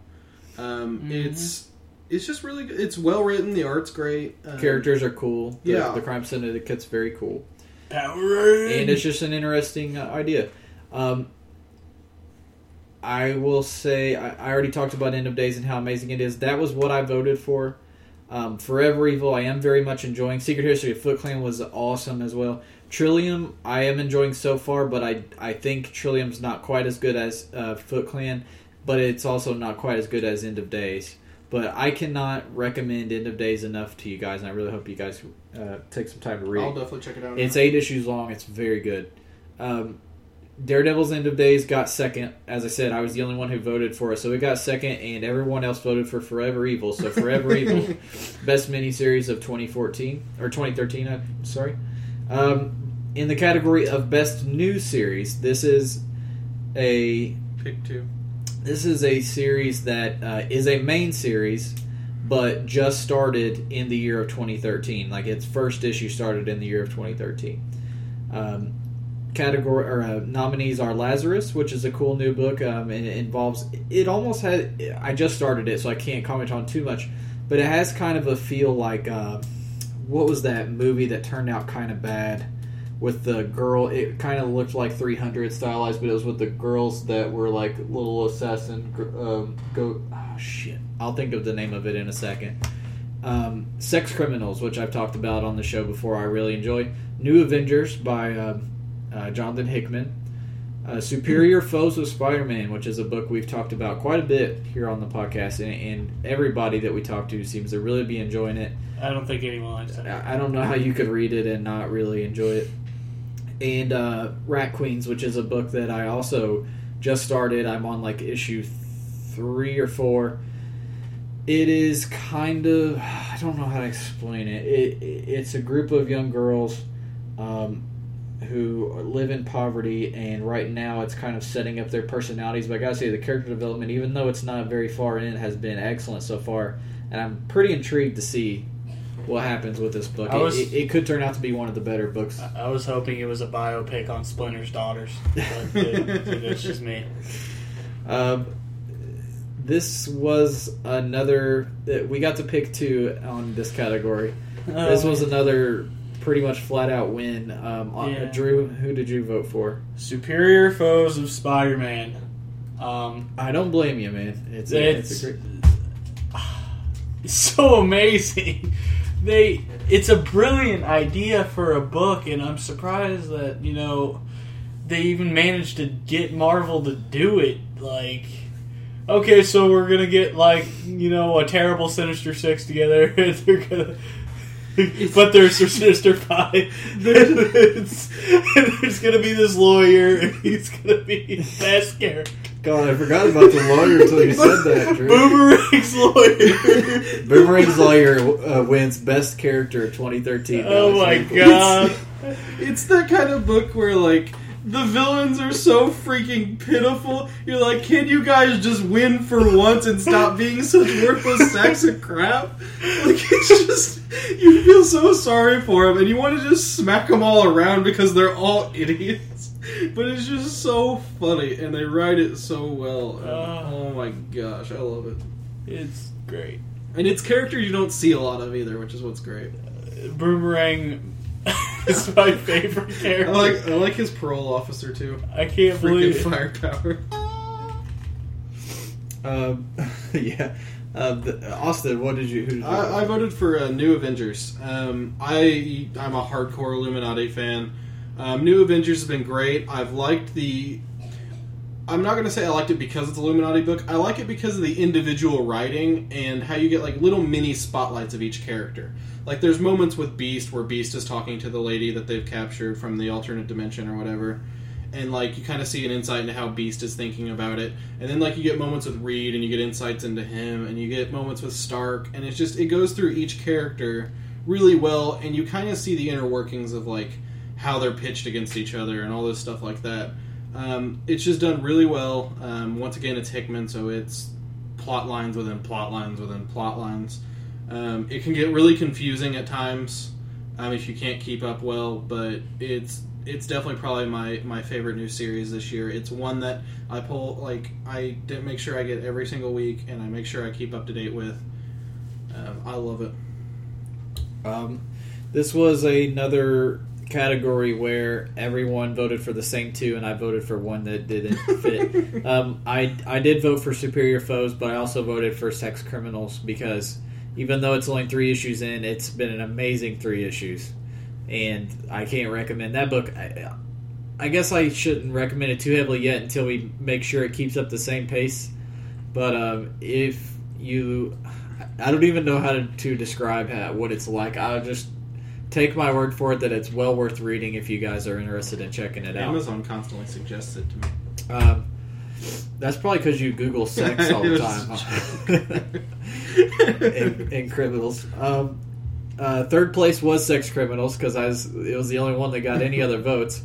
Second place, New Avengers, and the award winner for new ser- uh, best new series was uh, Superior Foes of Spider-Man. so damn funny. It's just it's hilarious. It's well drawn. It's Yeah. well written. The characters are characters that you wouldn't have given two shits about before this book started, and now, you, kinda love cheer them. for them. Yeah, I mean It's it's brilliant. amazing. You just want them to win for once.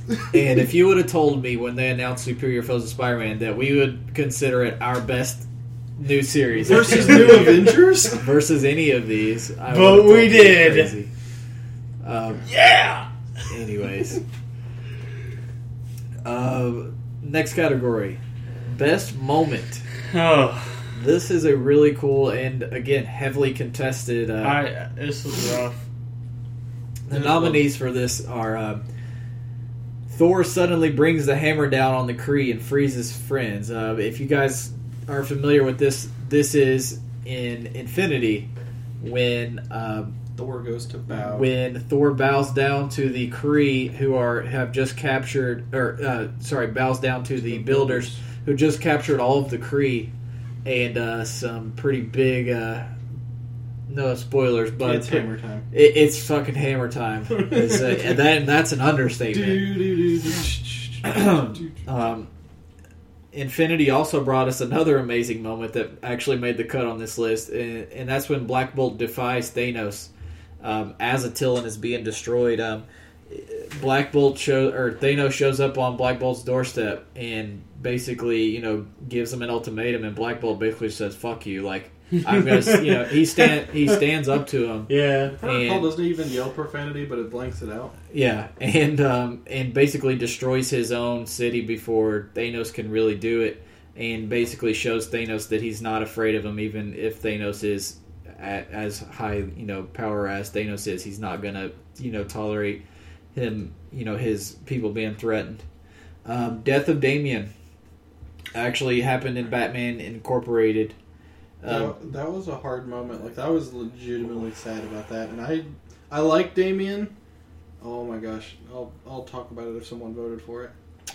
Um, that was a, a very tough moment for me Yeah. because um, Batman's been a huge part of my life, but Damian, over the last couple of years, I've really grown to love him as if he is a real person, and um, and his relationship with Bruce has been really fleshed out, multiple issues, and oh, Mm. well, not even over a couple years. It's been a good five or six years now, and um, I I don't really think I saw it coming either. You know, um, and when I was reading interviews with um, Morrison, he said when he initially created Damian, Damian, he had always intended on him to die, and in fact, he said he intended on killing him off a couple years afterwards. But he he grew to like him so much, and everybody grew to like him so much that he ended up keeping him around longer than he should have.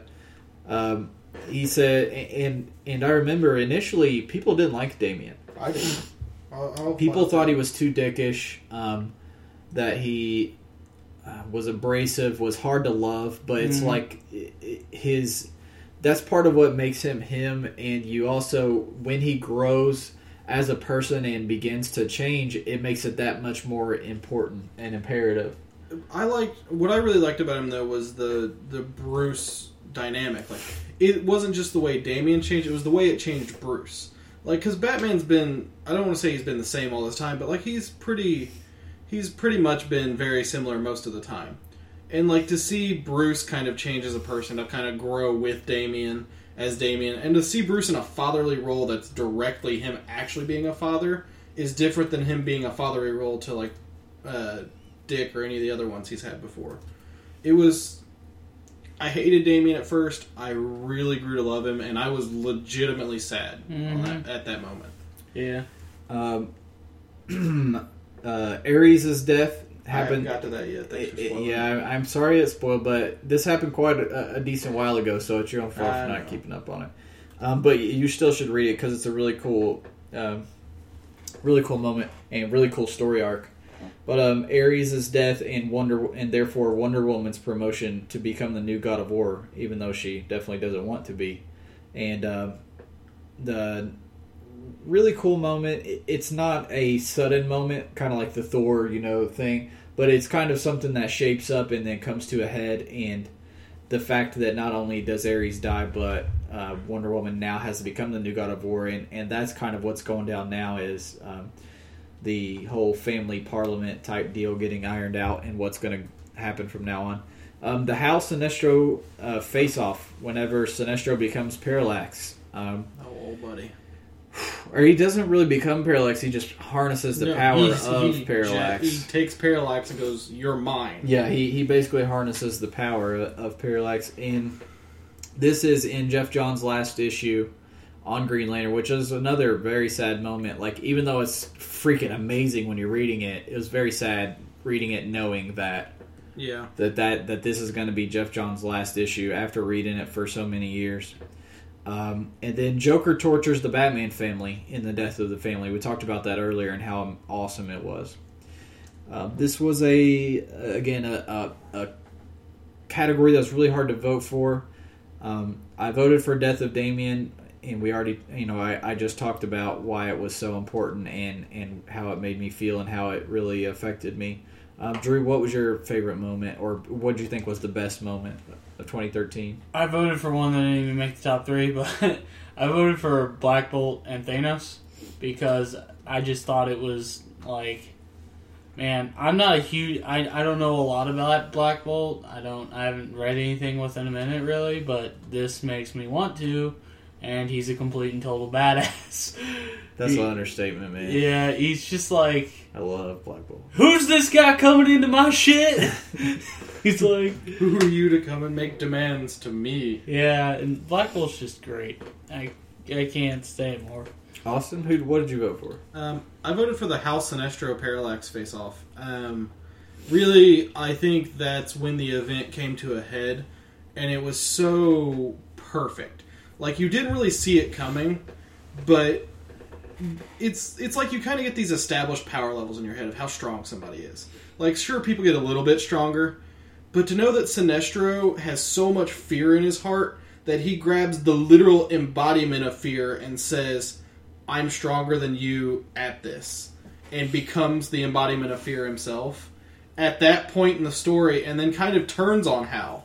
Like it just it, I gra- I like set the book down and I'm like, the hell, this isn't supposed to be happening. And like he, as you said, it's the last bit of Johns' run. You're like, no, this can't end like soon. This isn't. There's no way. And I talked about it because I really want that Sinestro and Clix form too. Because I mean, like, it's just he's such a badass now after that. Um, I mean, like, out of all these events, it's the one that literally had me saying, "Holy shit!" afterwards. This was when, as far as voting distribution, this was the hardest. Uh, this was the most diverse. Pretty much all of these had one at least, and even the winner had like three, and then two, and then one. So, um, uh, third place was Death of Damian. Um, second was Joker torturing the family. Um, uh, quite a few people had that as one of their two, and then Thor bringing the hammer down on the Kree and freeing the, for that one. or sorry, bringing the hammer down on the uh, the builders and uh, freeing the Kree. I, that was one of my two. That votes. was pretty cool though. Yeah, it was just was Jesus, man. That's one. It's like boner jams, as Yeah. Phil put it. Boner James 2013. And last comics category, uh, the nominees for best event of 2013: Infinity from Marvel, Age of Ultron also from Marvel, Forever Evil for DC, and Trinity War. And it's kind of hard to consider Forever Evil an event, even you know what I mean. But It was. I, I threw it in here because um, it, because it has enough tie-ins with it. Yeah. Well, considering that To put an it in entire here. month they just did. it was an event. Yeah, um, it, it had enough tie-in books where I felt like I could throw it in here and warrant its um, inclusion. Um, this was pretty much unanimous across the board. Um, th- did either of you vote for have your vote for Forever Evil? I voted for Forever. Okay, Um, I really, I really liked Forever Evil, um, but I really liked it for the tie-ins, um, which is weird for an event because usually you don't like an event for the tie-ins. You get tired of tie-ins. yeah, But Forever Evil's villain issue zero was not only was it a cool idea, because I mean, like for a comic company to say we're not going to write superheroes for one month, we're just going to write villains, was crazy. And I mean, like to read a Mister Freeze and to read all this stuff, like all these issue zeros for all these villains that some of them hadn't been introduced in New Fifty Two yet Yeah. was awesome. I mean, Uh, like uh, yeah, I was just gonna say like this was a great idea on their part because they hadn't put you know a lot of villains in yet. Like there and was we've a- said Marvel should do something like that yeah. too. Um, But I'll- go. Sorry, I was going to say, I also like how it kind of shifted the status quo for a bit. Because now you have a world run by villains, which you kind of see what kind of people these villains really are. Where are they really in it no matter what for the money? And even the ones you think are in it for, like, the money and the power, all of a sudden start having a heart when they realize how dark and demented everyone's become. Mm-hmm. Um, Austin was the only one who didn't vote for Infinity. Uh, Forever Evil got second. Infinity got first. It's kind of is it's an easy choice because Infinity was that amazing. Um, aside from like maybe Civil War and Kingdom Come, Kingdom Come was one of my favorite events too. But this was up there for me, Marvel wise, I tied with Civil War for best uh, Marvel event for Agreed. sure. I still just felt like Infinity puttered out towards the end, and that like that last issue just wrapped up so fast. Well, I mean, it has to. You got so many irons in the fire that you have to wrap up, and you packed all this crazy nonsense in these books. But the primary fight scene, like the climax I waited for, was over in like two seconds. That's how it always is, though. With anything that's epic, any even uh, action movie, book, whatever. Like when it when so much crazy stuff happens during the main story, it, the ending always feels anticlimactic, even when it's really not that ac- anticlimactic. You know what I mean? Like it, there's really no good way to wrap something Yeah, that that big scale up, other than a gigantic main character dying, which Yeah. kind of happened with Thanos. You know, with the whole Thanos thing. If you really think about, it. I mean, he didn't technically die, but he might as well be dead. So that'll do it for the comic section of the awards. We're gonna do Clix 2013 awards now. For this, depending on the category, I gave uh, different uh, numbers of nominees. So if it's in a category that that a lot of we had a lot of chances, I got all our, all your things written down there, Austin. Right. Actually, let me see that real quick. Um, depending on how um, many choices I had on each category, uh, th- that depends on that will um, cause how many. I'm having a brain fart. That that'll be why we have more entrants in some of these categories than we do in the other ones. Um, first category is best support piece for Marvel. Now this is no point stipulation, just that the that the characters from the Marvel universe, and we're kind of talking the best at support powers, either your typical prob, you know, outwit, perplex, or that and providing some extra stuff to your team. For example, Tony Stark, all he has is enhancement and outwit, but he also is pretty good secondary attacker, and he's Avengers providing Initiative. Avengers initiative for your team. And he has the ability to promote into an Iron Man too, so he even makes the cut as a support piece, even though he's not your grandpa's you know, support piece. Um, nominees for this section: uh, Brother Voodoo, uh, Madame Web, Iron Man three zero zero six Tony Stark, Iron Man three zero zero eight Aldrich Killian, Wolverine the X Men Oracle, Main Set Rescue from Invincible Iron Man, Split Lip, and AVX Scarlet Witch at the 100 point option. Drew, who did you vote for? Who did you think was the best support piece? One of your best, one of your three, and why? Uh, the three I voted for were Brother Voodoo, Rescue, and Split Lip. I'll talk about, or I'll talk about Brother Voodoo. Brother Voodoo is a piece that is way too good for way too many reasons. He's got free mind control. His defense is super stupidly high. He has a free smoke cloud, which makes it harder to hit him.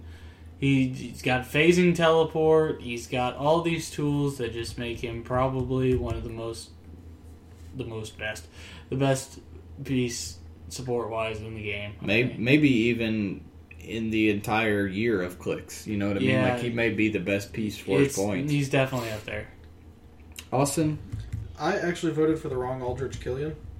Um, I actually was thinking of the 75.1. Um, I I voted for the 75.1 though because he has a traded stealth, um, but he's a build enabler. He enables range teams that have most time range teams get shut down by pure stealth. Um, I liked him because adjacent friendly characters can use sharpshooter and ignore hindering. Um, he gives friendly characters where they can they their damage to armor keyword can be reduced below one, and he himself has leadership perplex. But uh, I do love the 35 point Aldrich that is on the list. Um, I I'm my vote to him like no problem.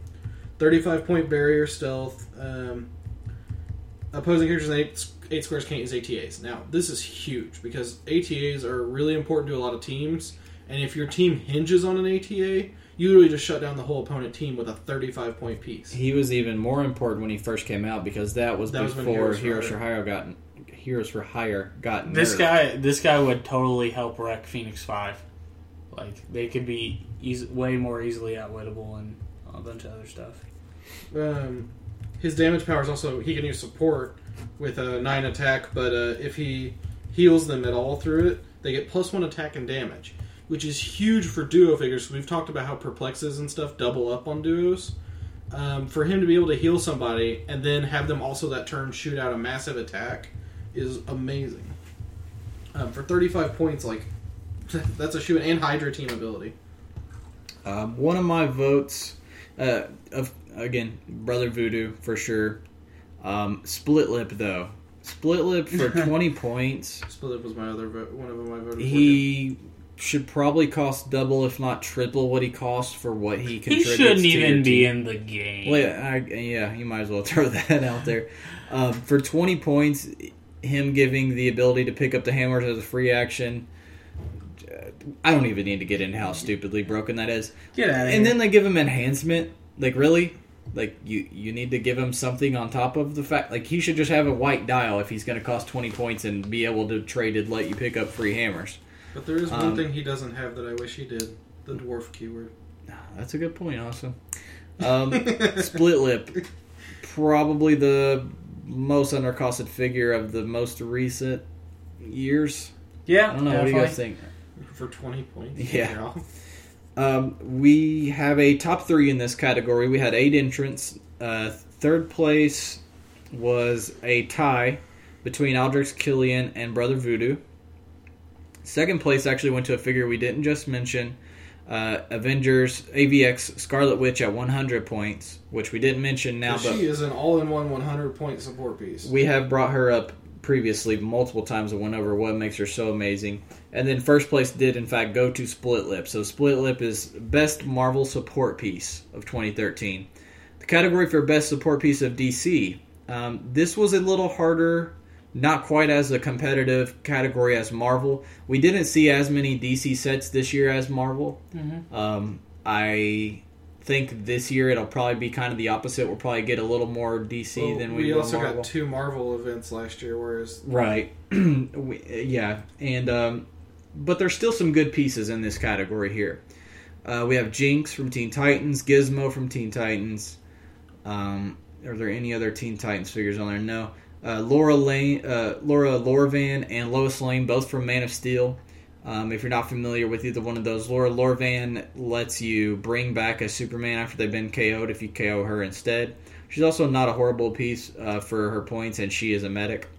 Lois Lane is a really cheap outwitter that ignores characters when she uses outwit, so she can hide And behind your guys, leap, climb, and dom. and, and she can leap, climb, and end dom. Uh, Bat-Mite, we are you already know what he does. Uh, Edward Nygma from the uh, Arkham Origins Origins. set. Pandora, the con exclusive LE, uh, uh, another very good piece that gets prob twice per turn. and the and your opponents have to take an action token. Correct, and they have to take an action token to prob, and she can. Um, she has uh, stealth and psychic blast, so she's and uh, sharpshooter, so she's really good herself. Um, and bookworm, and uh, bookworm because he's pretty cheap. He out and also because this isn't that competitive of a category, or else he may not have made it on the list. But um, I think he he he's justifiably on this list because he's pretty cheap. He has outwit and some other powers, but he also has the ability to drop down that bookcase during the game Yep. wherever you need it. And the bookcase is really good, but the fact that your opponent knows where it is and can try to avoid it, you know, is is what makes it not that good. But the fact that he can drop it wherever you need it when you need it is what is just amazing. Yeah.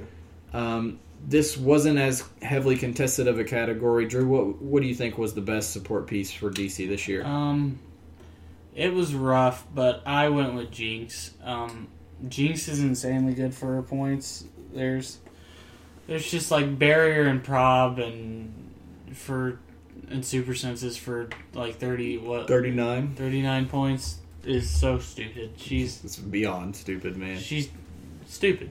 Jinx is stupid.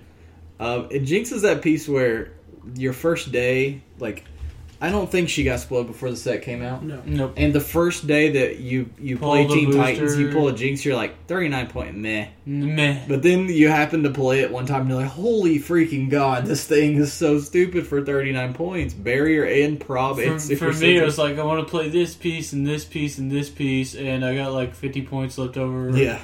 Oh, uh, this chick has barrier super senses and prob. Okay, I can deal with that. That- that's a good setup. Austin, who do you think is the best DC besides uh, Jinx? piece I don't even want to talk about because I hate playing against it so much, and I'm really tired of him. Bat-Mite. Um, he's just so much for his points. Um, we've been over him a dozen times about what makes him so great. Um, I've had to play against him probably three, four times now, and I'm just I, I hate him. I, I actually have got. I've only played against him one Yeah, time. I haven't even played against him. So you must just be having some bad luck with hate against Bat-Mite. Um, I also voted for Jinx and Bat-Mite. My third choice was Gizmo. Gizmo. Gizmo. I did vote for Gizmo. Really cool. He he can absorb objects and give the rest of your team different powers depending on the situation, and the combinations in the uh, for that is just endless. I mean, Hunter, do you understand how horrifying it is when Gizmo absorbs a heavy and gives everyone like perplex or something, and you have a horde of horde tokens? um, or gives some powerful giant piece um, abilities that it shouldn't have. Yeah, like psychic blast on a team base that shouldn't have it, or like just I mean there's a uh, psychic blast on Shuma that it doesn't normally have. You know, like pulse wave. Um, Psychic it's blast just on ridiculous. force blast on. Oh wait, you can't get force Psychic blast. blast on old school Thanos. Steal energy on everybody if it's late game and your guys need to heal Yeah. up. I mean that's what I'm saying. Like the ability to keep constantly changing things is really awesome. I like him because he was the archetype enabler. He is the reason horde tokens became a viable build at Gen Con. Right. Because he those capabilities are just absurd. Like he has so many options. He's a freaking toolbox. So third place did in fact go to Gizmo. Second place was Bat-Mite, and Jinx got the most votes. So Jinx is our DC support piece, best support piece for DC Screw that bitch. in the year of 2013. She's good. She's too good. Next is a category with 10 nominees because there's a whole lot of uh, options in this, and so we'll be giving out a best four. Uh, most efficient, 100 points or less, Marvel. And when we say efficient, we of course mean how good it is for its point cost. Not necessarily as an attacker, not necessarily as a support piece, just what it does. It, you know, it individually, what it does for its point cost. How good, how efficient is it? We again see some of these pieces we've already talked about. AVX Switch at 100 points. Brother Voodoo. Uh, we have Split Lip on here again. And then we have some other ones we haven't talked about yet. We have uh, Fear Itself Iron Fist, we've talked about on pretty much every episode now of the podcast. 008, mind you, not the uh, not the uncommon version. Not the man mighty one. Alyosha Kraven from Spider Man. Uh, Wolverine the X Men 206 Shi'ar Guard. And you say, what the heck is that random thing doing on there? Um, That guy's stupid. Look at what he does for 27 points. uh, or is it? Yeah, I think it's 27 points. Um, this guy, remember how excited I was when they spoiled Yes. this dude? I played against a couple of them already, and they were Oh, really annoying for these guys with the Lilandra, you might as well just give up. Um, 27 points for a charge, super strength, and 2 damage. And then uh, minion power, where if they're within 8 of s- a higher character with Shi'ar, oh, higher than 27, that's going to be difficult. Uh, they can use willpower and get plus 1 defense. And even if you're not playing them with that, though, just a 27 point chance to hit somebody for 4 for a 27 point figure, that's what you do with bystanders. And these 20 guys have longer dials than bystanders. 27 points with super strength. Let that run through your mind. Yeah, it's You're ever worried about not using your objects? And if the option, the chance that you play this thing with Lilandra, just trust me, it's ridiculous. Um, it, it deserves a, a spot on this list for sure. Uh, Flatman from Wolverine the X Men, who we've Oh, talked about gosh, before, he's so good. 28 point outwit carry because he has giant reach. Um, Plasticity. uh, plasticity. He's just an energy shield. He's nuts for his 28 uh, points. Uh, Split Lip, we don't need to mention. Jean Grey 209 from Wolverine X Men. I've talked about her a few times. Really love her. She's a piece that I still feel like a lot of people probably don't really realize exists. And she's 100 points of like the perfect blend of attacker slash support piece. Yep. Because she starts off carrying your whole team without taking negatives if they share keywords. She has X Factor and X Men, which works awesome for me. She has a running shot, psychic blast. Then, as I said, she has some tastes of uh, of support there. She has enhancement. Then later she gets TK. Then she gets support. Then she gets mind control. Like she starts off taking some psychic blast shots, and then late in the game when you need her to, she picks up that TK to TK you back to her and then heal next turn. Or X Men team ability next turn, which you you have to take X Men into account when you're talking about support too. Uh, great figure for 100 points. And then uh, Shocker from Amazing Spider Man. I love him. 65 points of running shot, hit somebody for three pin, and give him a token. Dude's ridiculous. Three damage pin sight on a 65 point figure alone is ridiculous. Yeah, and then couple that with the incap, and you get nuts. and the fact that his TA can sometimes help him get higher attacks than he normally would have. And then uh, Wolverine the X Men Toad. 40 points of great tie up. He's Um, great. leap climb plasticity, reflexes that puts him at a, a high defense, and then if you hit him, he gets the uh, ability where he gets to pick a power basically, Yep. And the the possibilities are endless. You give him steal energy if you want to heal him up. If a lot of people have him base, choose Quake. Um, there's there's a whole lot of things he can choose that make him really awesome. So those are the nominees. Um, I I voted for. Uh, I, we got to pick three, but I'd say my main one is Brother Voodoo. Mm-hmm. So we've already talked about him. I won't waste time going over him. But uh, Drew, anybody that you voted for that we haven't really talked about yet? No, but I'll tell you who I should have voted for. Who's that? Amazing Spider-Man Shocker. Yeah, he's, Because- he's, he's sexy, man. I agree. That guy's so cheap. He's so good. No one expects what he does.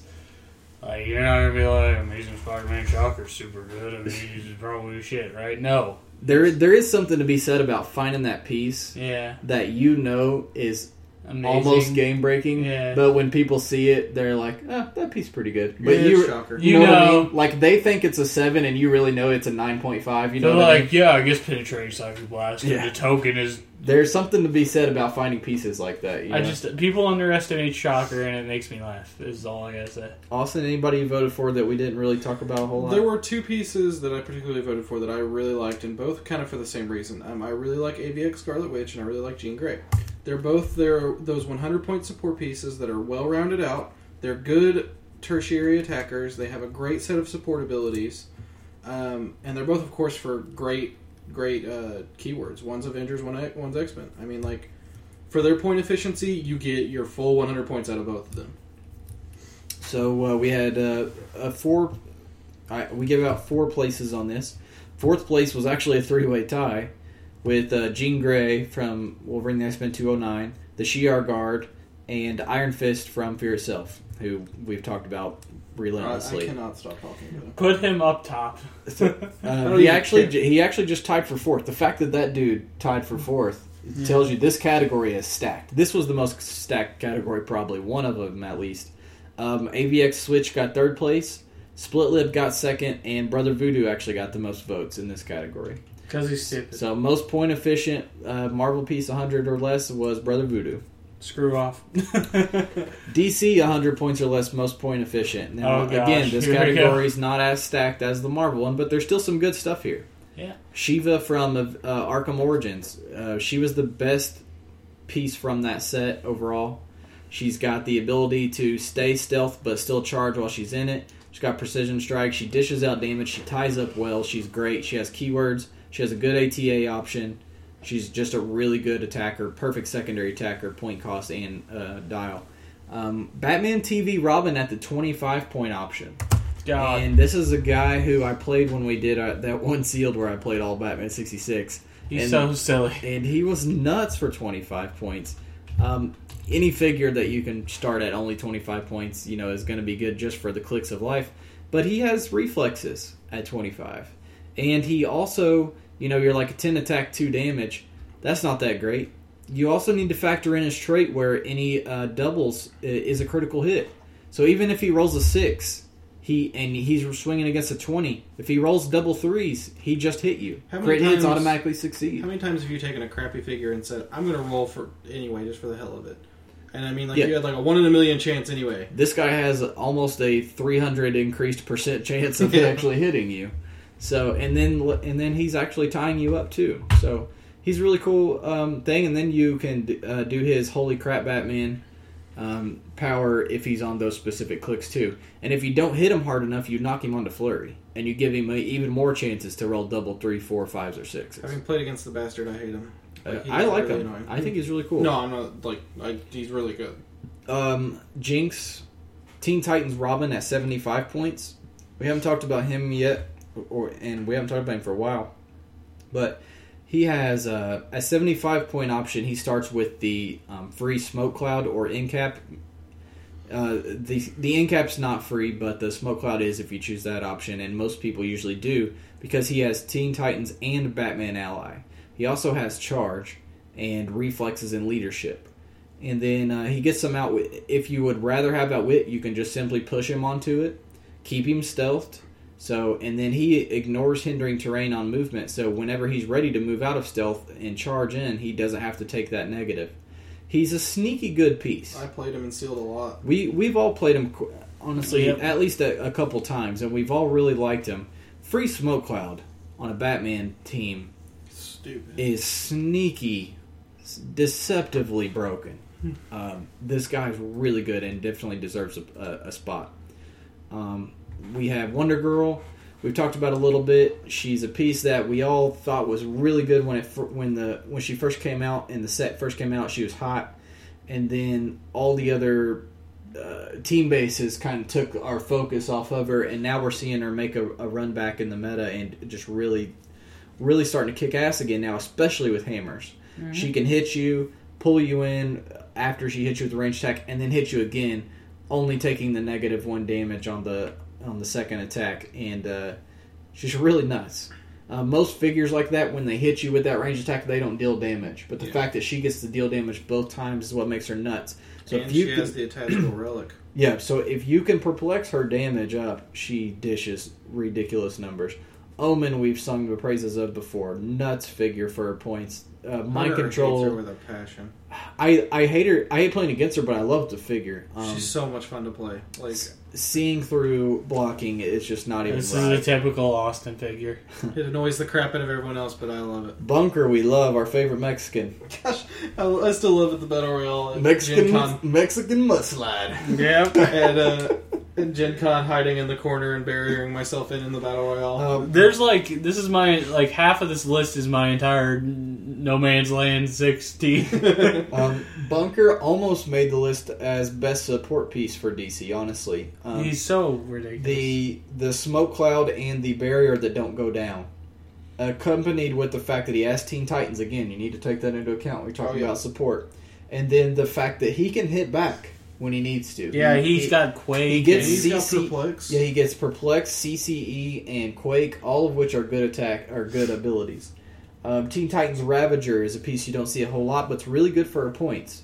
She has flurry, blades, super senses, and prob control on the first three clicks A with Flurry Blades Indom. character with prob is weird. Like Yeah. you don't see that often. It's re- Spiral being the only one I really can really think of off the top of my head.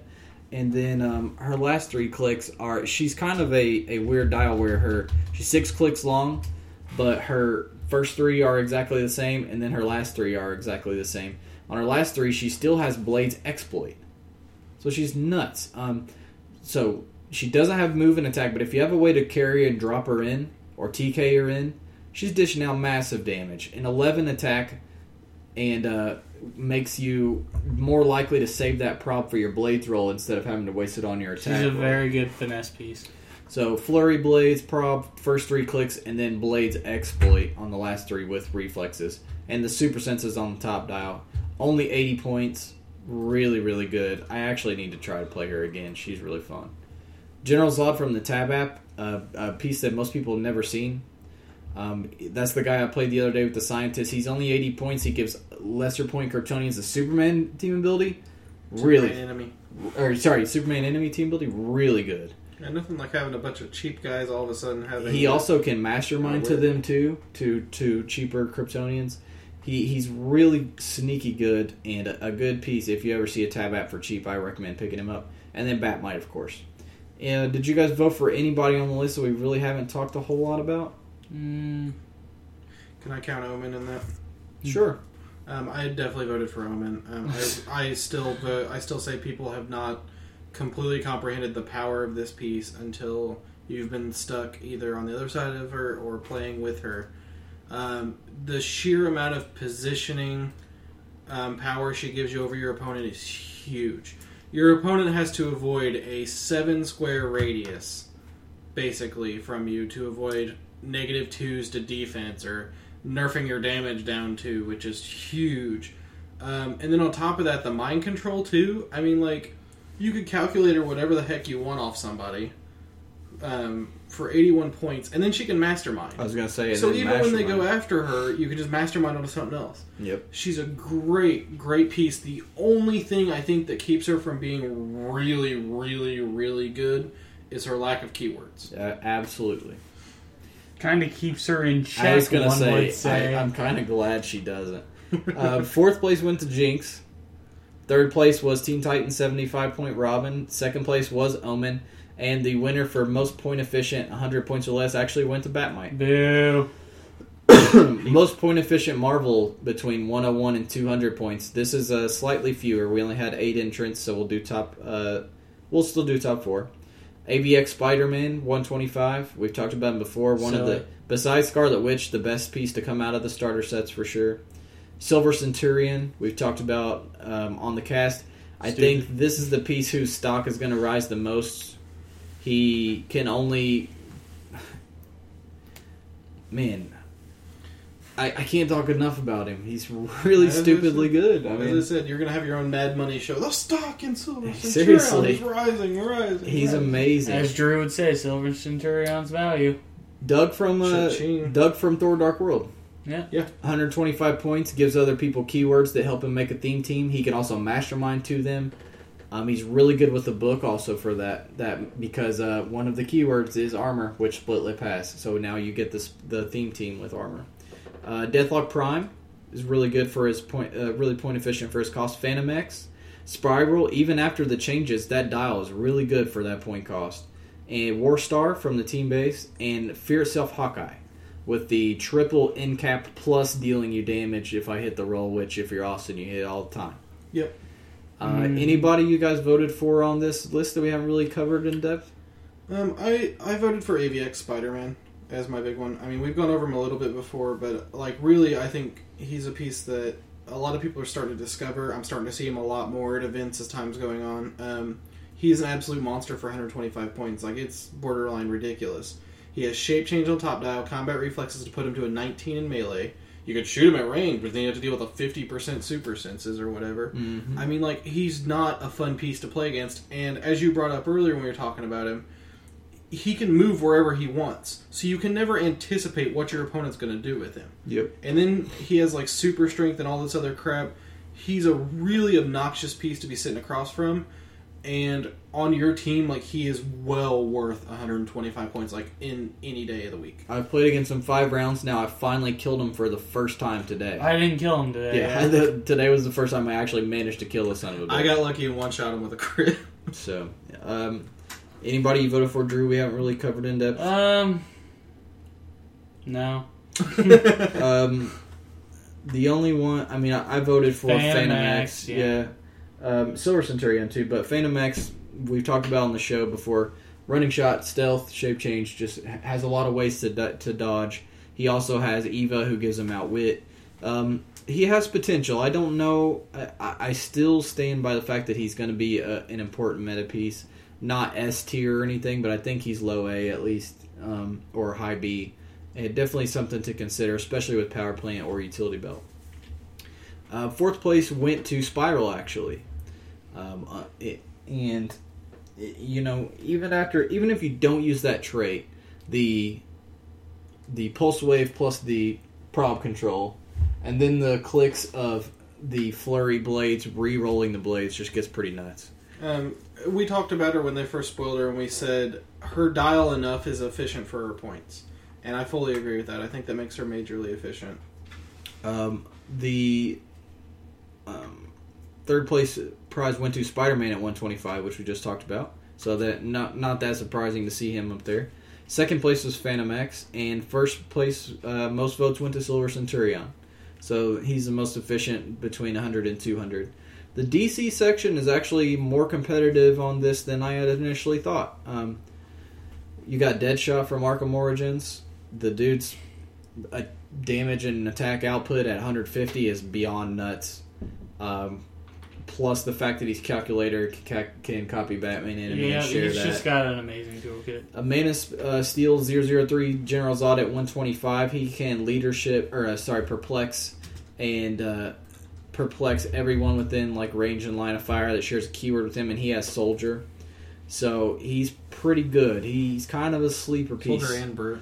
Excuse me. Yeah, and Kryptonian, which is also a pretty good key, uh, keyword. Mastermind also, and he can deal the damage to any any friendly with lower point value within three squares in line of fire, and that doesn't require keyword either, like the other Zod does.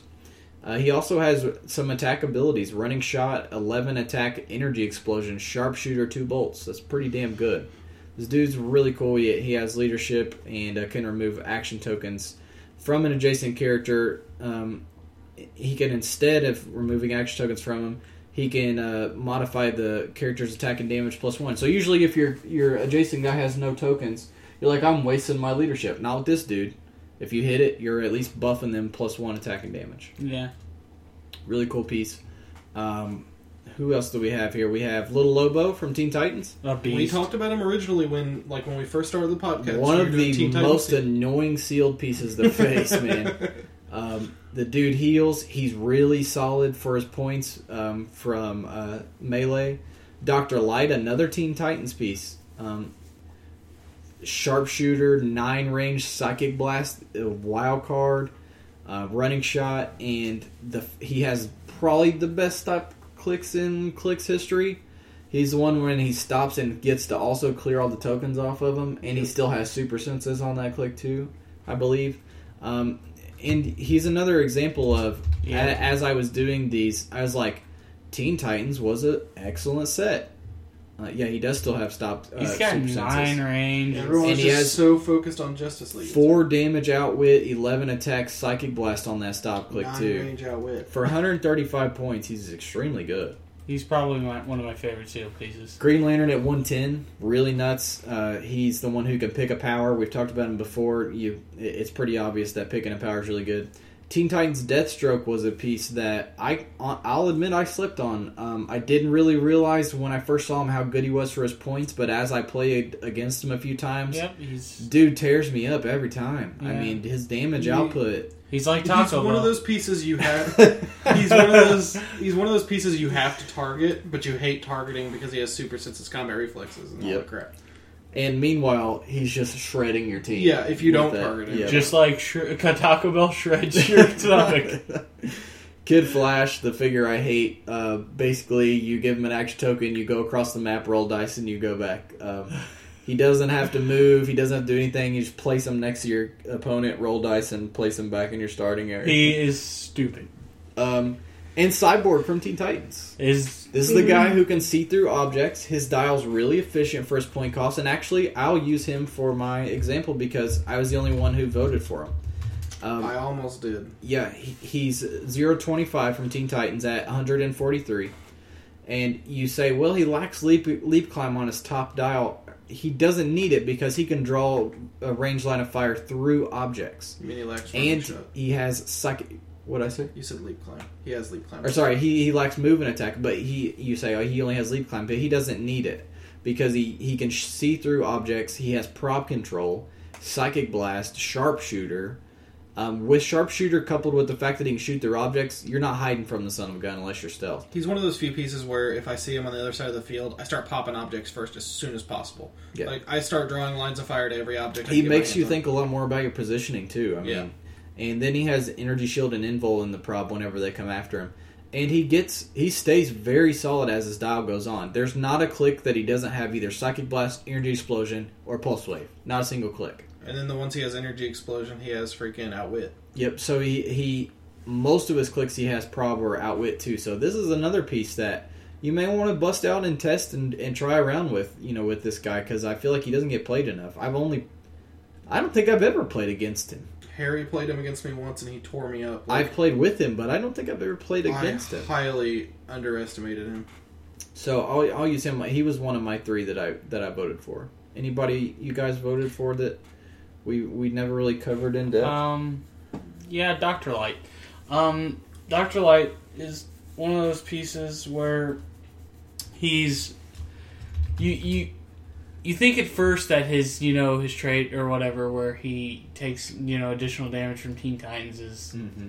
terrible, but It really only matters in sealed. that's right. He's he's got a tremendous upside. I mean, for 135 points, you get calculator, you get running shot, a nine range running shot with nine range. And psychic blast And and, psychic- sharpshooter. And if they get up on you, you have super senses. He has a stop click, which makes him even stupider. He's just a ridiculous piece, and the guy is so slept on. And it's, He he, he kind of has low-ish attack values on the first couple clicks with the ten and then the nine, but that can be fixed with um, some Multiple. support or with uh, team ability tricks with the calculator because he is Yep. a wild card. And uh, he has scientist keyword too, which isn't that hard to build around. I went with uh, Little Lobo. Um, personally, I feel like for 102 points, I couldn't ask for more. Um, for a secondary attacker slash tie-up piece for 102, I mean, like his trade, he heals one if he's adjacent to enemies every turn, or at the beginning of your turn. Um, he has Charge Exploit on his first style, then Charge Blades Exploit, then Flurry Blades Battle Fury, and then Flurry. Um, he drops on a Close Combat Expert. He's a three damage for four clicks, then two, then picks up Close Combat Expert for those two, so it doesn't really matter because he's already up in the thick of things. Yep. If you need him to, he'll go to four with that. He gets blasted for five damage. Oh no, I'm a 17 invul now, and I'm That- still up in your face healing one I was gonna turn. say, and I'm just gonna heal it up next turn. I Clear, mean- heal again. Oh, flurry blades. For 102 points, if Andy has Indom, I mean, like that's another thing. Like they've started scaling back the Indom on figures a little bit. Um, for 102 points to get Indom and all that in one package is amazing. He actually did make the cut. He tied. There's a three-way tie for fourth place with Lil Lobo, Deadshot, and Cyborg. We, they each had one vote. I think I voted for two of those. Uh, third place went to Man of Steel Zod at 125 points. Second place went to Green Lantern at 110 points.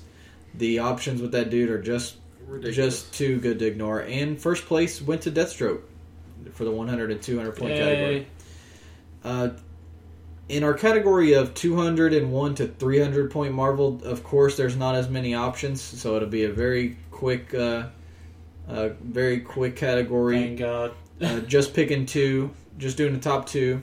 Our four uh, nominees were War Machine Prime, King Hyperion. That's the one that can kill uh, friendly, cheaper dudes and heal off of them. And he's also nuts and hypersonics around, smacking everybody. Uh, he also, um, don't forget, he clears action tokens on that too. Absorbing Man Titania. Austin's been talking about a lot lately on the podcast. Really worth their points. A really fun piece to play. Malekith at 225. The one from Thor Dark World 004 who can uh, take away your defense abilities with his trait.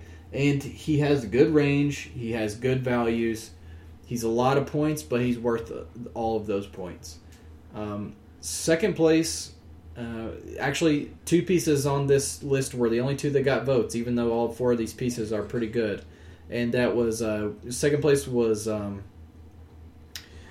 the uh, War Machine Prime. The dude just the, space. the amount of alpha potential this guy has. You give him two action tokens. You running shot Pensai. Oh, I'm just gonna do anything else I want. Um, oh, how about some ranged combat expert or something? Like, there's just so many options. Or how about I run back to my starting zone? yeah, I mean, like uh, one guy I played against TK yo-yoed him, which was the most annoying freaking thing.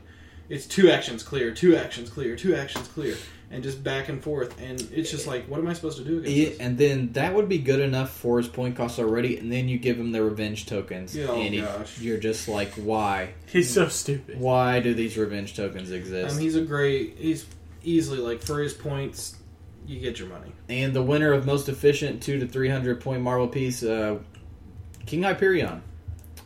King He punches Hyperion, hookers. he punches hookers in the mouth, and not only does he punch them and kill them, he steals their soul. And heals, That's right. He heals from it. He removes his action tokens. Don't know why they thought that was a good idea, but apparently they thought it was a good idea. Um, I'm surprised we haven't seen him top 16 yet. I think there's an off chance that we will. I don't think he's a great meta piece, but I think he definitely is certainly viable. Honestly, you know what I think will make what might push him more over? It would be uh, when the Phoenix Force resource style gets the rest of its shards, playing him alone with a bunch of those. Perhaps. Or like he kills his own figure to trigger the. Yep. I- I- His only thing holding him back is that, that high, high point cost. But still an excellent figure for his points. Um, the DC category, there are even less slim pickings, though. Yeah. We have uh, the same General Zod, but from Man of Steel 003, but at full points.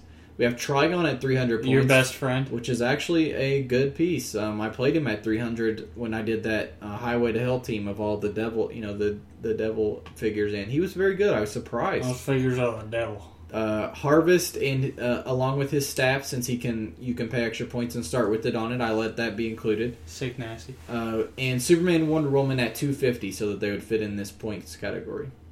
Again, or actually, we did have three separate votes. Um, second place went to Trigon at 300 points. He's cool. Um, he gets to place the free barrier tokens, where or is it? It's just two Yeah. at the 300 point level. He still has Mystics and Quintessence, What was you selling? Running Shot and Psychic Black, or uh, Running Shot per prob. Shape change. Or sorry, no, I'm sorry. Running Shot Psychic Blast. That's correct. With two targets, eight range, and then at the beginning of the turn, he gets Barrier as a free action.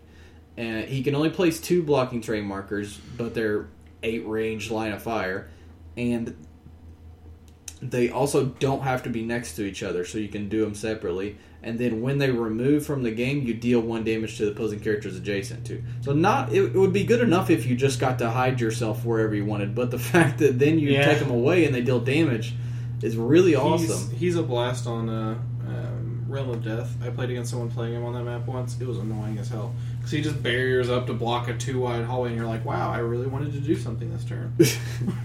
um, shape change on top dial. He turns into sort of a melee piece with charge exploit after that. Then he gets mind control pulse wave, two awesome options, and that's when he gets perp and prob at the same time. Um, and then he gets his uh, psychic blast back again. And then at the end, he has a stop click, and it's a 19 regen super senses. So and, and with perp and prob, so you can even throw that up to a 20 if you needed to clear something.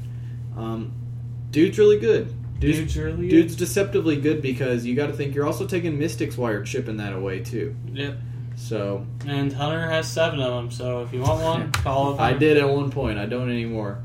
Um, he got second place. General Zod at 300 got the the uh, first place vote. This guy is so stupid. At 225, um, he is pretty much the same figure, aside from the fact that he comes back to life. yep. When you take out what would have been his 125 point option, he then magically turns into he gets wing and wing symbol and indom. He has 10 attack or 10 charge, 12 attack. Mind you, he has Kryptonian, so you can make that a 13 for two points. Uh, a special attack power of super strength quake. After action to resolve, place him next to a figure that was knocked back, and then make another close combat a- attack against him as free action. So charge, hit him, uh, with super strength for seven damage, and then if they're somehow still alive, follow them after you knock them back, and then hit them again. Dude's nuts, impervious. Um, th- just the fact that he can transform, kind of, yeah, kind of has the the the uh, Spidey twenty ninety nine Yeah. flavor with that. you Yeah. know. he turns into a beast all of a sudden, and your opponent really doesn't expect it because he doesn't get played that much. Best resource we had just the uh, Book of Skulls, Power Plant, and the um, Phoenix Force, which we haven't gotten finished out yet, but I want to include on here in case people want to vote for it. Uh, Austin was the only one to vote for Book of Skull. It got second place. I think Book of Skull is more. Um, I voted it best over Power Plant because I saw it as more. It's usable on almost any team. Like you can basically throw Book of Skull if its resources allowed on almost any team, pretty much, and it's good. Hell, you could run Book of Skull with one hammer and one figure, and it's still decent. I mean, like, there's really not a time that I couldn't fit it on something. Whereas Power Plant I saw was more of a ranged bonus. You're you're completely right about that, and the fact that you also have to take split lip into account on this Yeah. too. I mean, I this was I voted without split lip though. It was, of course, very close, but I honestly thought that I think that the power plant is slightly better for the points. Gives you just more damage output on. Okay, let me put it this way: you're you're right that the book makes more figures, more a wide array of figures better. But I think the figures that the power plant makes better, it makes them way far better than the Book of Skulls can make them. Does that make sense to you? Like the the I- I specific what figures, the specific figures that work retardedly good with the power plant go beyond S tier. They go mega god tier. They go Exodia tier. The only thing I would say about the book, though, that I, I For your obscure reference. that the power plant doesn't exactly work with, um, is the ability to get power cosmic is huge, but uh, willpower, of course, off of Noel's hammer. Um, but there's also the major combat value bonuses. The the power plant can drain rings for plus one to combat values, which is good. Um, but the fact that down dial you could pick up imperv, pulse wave, plus threes, and something else is absolutely insane. And I've lost whole games to people landing on that. Yeah. Um, I, I also one thing the power plant has going for it is the different array of Choice. teamwork and choices that can give you. Yeah, I agree. Free action still. I just I voted for it because it's like matter rearrange. the biggest toolbox you could possibly want. Uh, I still I will quote what I did against Hunter in practice over and over again with the power plant, and that is drain a ring so that way my duo that can see through stealth can or see through hindering can outwit flight on wasp so that way I can give someone else the knockback ring and force blast them into the side of the map for a ton of damage. I mean, you're taking a astral strange that costs 14 points, giving him a force blast ring, force blasting a figure that had impervious off of a off of elevated for three penetrating. Yep. Get out of here. Get out of here, kid. Um, it, it did get the most votes, but it was very close. Uh, Book of Skull got second. Power Plant actually got the, the number one, which I was surprised. I thought I'd be the only person who voted for Power Plant. Nope. Team basis, we had four nom or sorry, six nominees, but we're only doing top two. We're going for most efficient, and we're going at these specific values. JL at 300, the Coca Cola Classic. The Coca Cola Classic. Shi'ar at 600, which the is new Coke. Shi'ar is yeah, the new and improved Coke. Uh, new Mutants at 100, Hellfire at 300, Hellfire at 200, and Blue Strike Force at 300, which is when they pop off Gambit at his amazing click. And they're also a pretty solid base at, as they are. And when you when you think about these bases, you also need to consider the pop offs and what values they would come in at at said point value. Um, second place went to Shiara 600. No surprise there that it was one of the top ones. This thing dishes out uh, post changes. It still dishes out too much damage. It can power action to get over wherever the hell it needs to go. It can flurry from Gladiator's thing. It can. The pop offs are ridiculous. Warstar and Gladiator and um, freaking um, Hussar who does the incap that uh, gets plus two attack. Just nuts Just nuts. and just the base in All general, over just so nuts. Pulse wave, six damage, outwit, invincible that has power cosmic behind it. Are you kidding me? Like Get out of here, kid. it's really nuts. Um, or sorry, I meant to say 500 points. Um, this is probably the. I was surprised this got second. Uh, honestly, I think it's the best. Very, think, uh, very slightly out nudging out the Justice League team base, which actually got first place in I, our voting. I think the reason it got second is because this was the year of the Justice League. Um, once Teen Titans hit, all you could hear about was, "Holy shit, this team base is so stupid." And for good reason, because before changes, it Yeah. really was. I mean, uh, the only thing saving it was something even more stupid coming out in the form of Heroes for Hire. So Yeah, that was the only way you could beat it.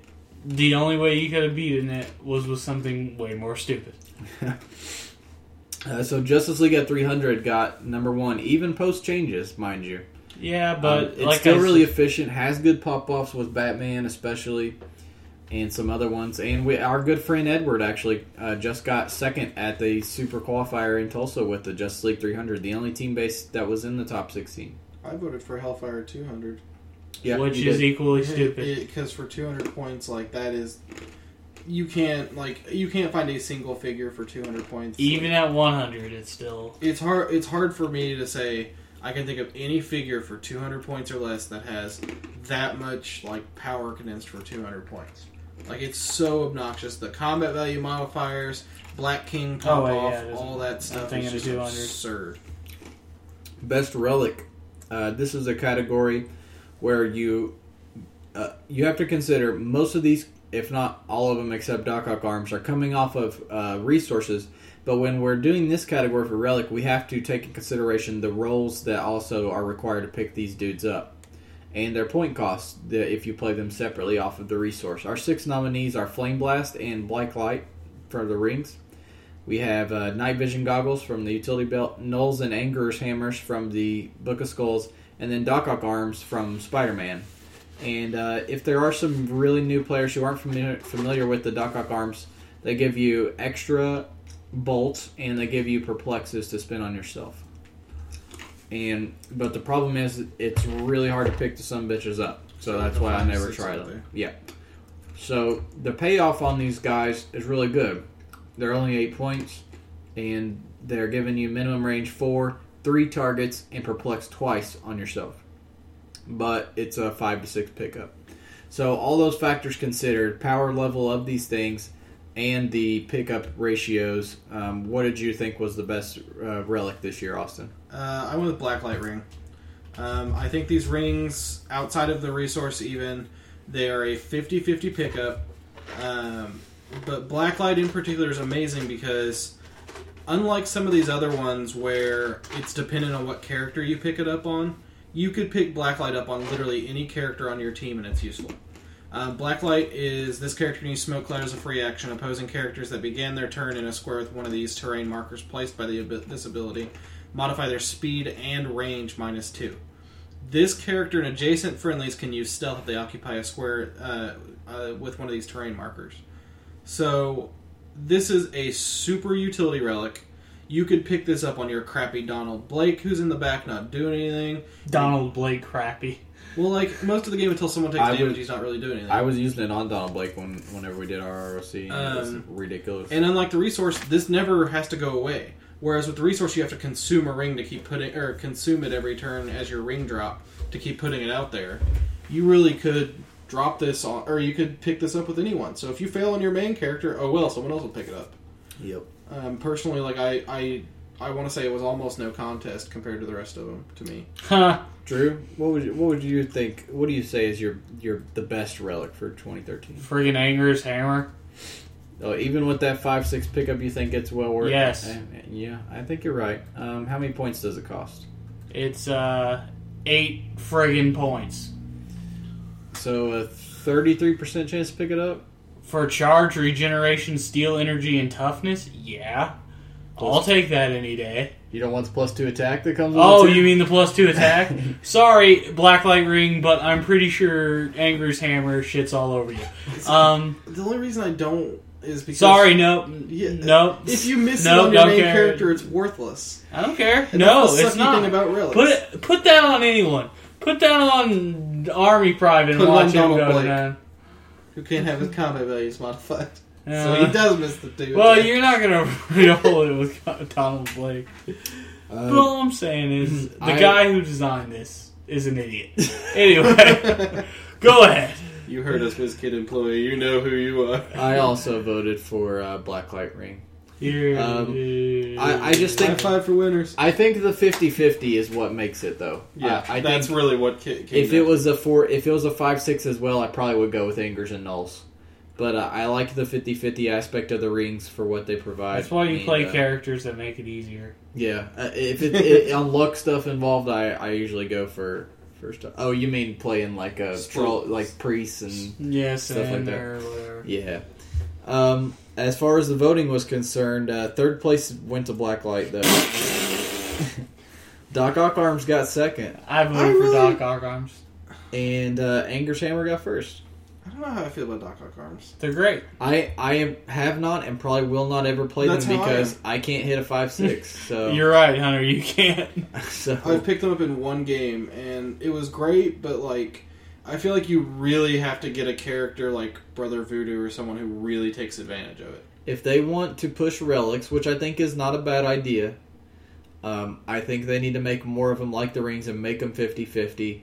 Maybe tone them down a little bit, but make. I would rather have a toned down re, uh, relic that I can hit 50-50 than a stupid good one that I can pick up at five or six. You know what I mean? Like that's just me. That's just me. Well, Mjolnir's a six, but No, no, that's what I'm saying. Mjolnir's- that's just me, my opinion. But um, next category is the best, most efficient LE. Um, the uh, the um, nominees are Ravager that we already talked about from Teen Titans, absorbing excuse me absorbing man from Iron Man Le. Uh, this is the dude who has the defense ability where when you hit him, you have to roll exactly how much damage you're dealing him for him to take any at all. It can't be ignored, can't be countered. We have an excellent uh, rules video of, him on our YouTube channel if you guys want to check it out. Um, Fear Itself Odin at 350 from uh, oh, again Fear Itself. Fear. Um, he is the one who helps lower point people. He really helps his team, even though he's at 350. He has hypersonic that's not halved on range.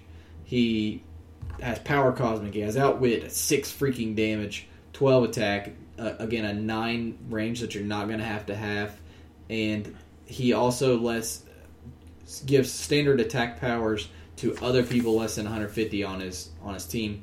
And then later he gets a damage ability when he gets running shot pulse wave, a damage ability where he gives uh, buffs the mod of the values of his friendly guy. So even though he's really expensive and can deal damage, he also helps your team too. So he he's a cool piece that we haven't talked about a, a whole lot. I had a blast playing him. Loki at 30 points Oh my we have talked about for really good move and attack indom uh, per, uh, move and attack that doesn't take negative two he can also carry he has uh, prob if you push him once outwit if you push him twice really good for his So points move and attack that doesn't modify you. What you mean is he has hypersonic as a combat symbol.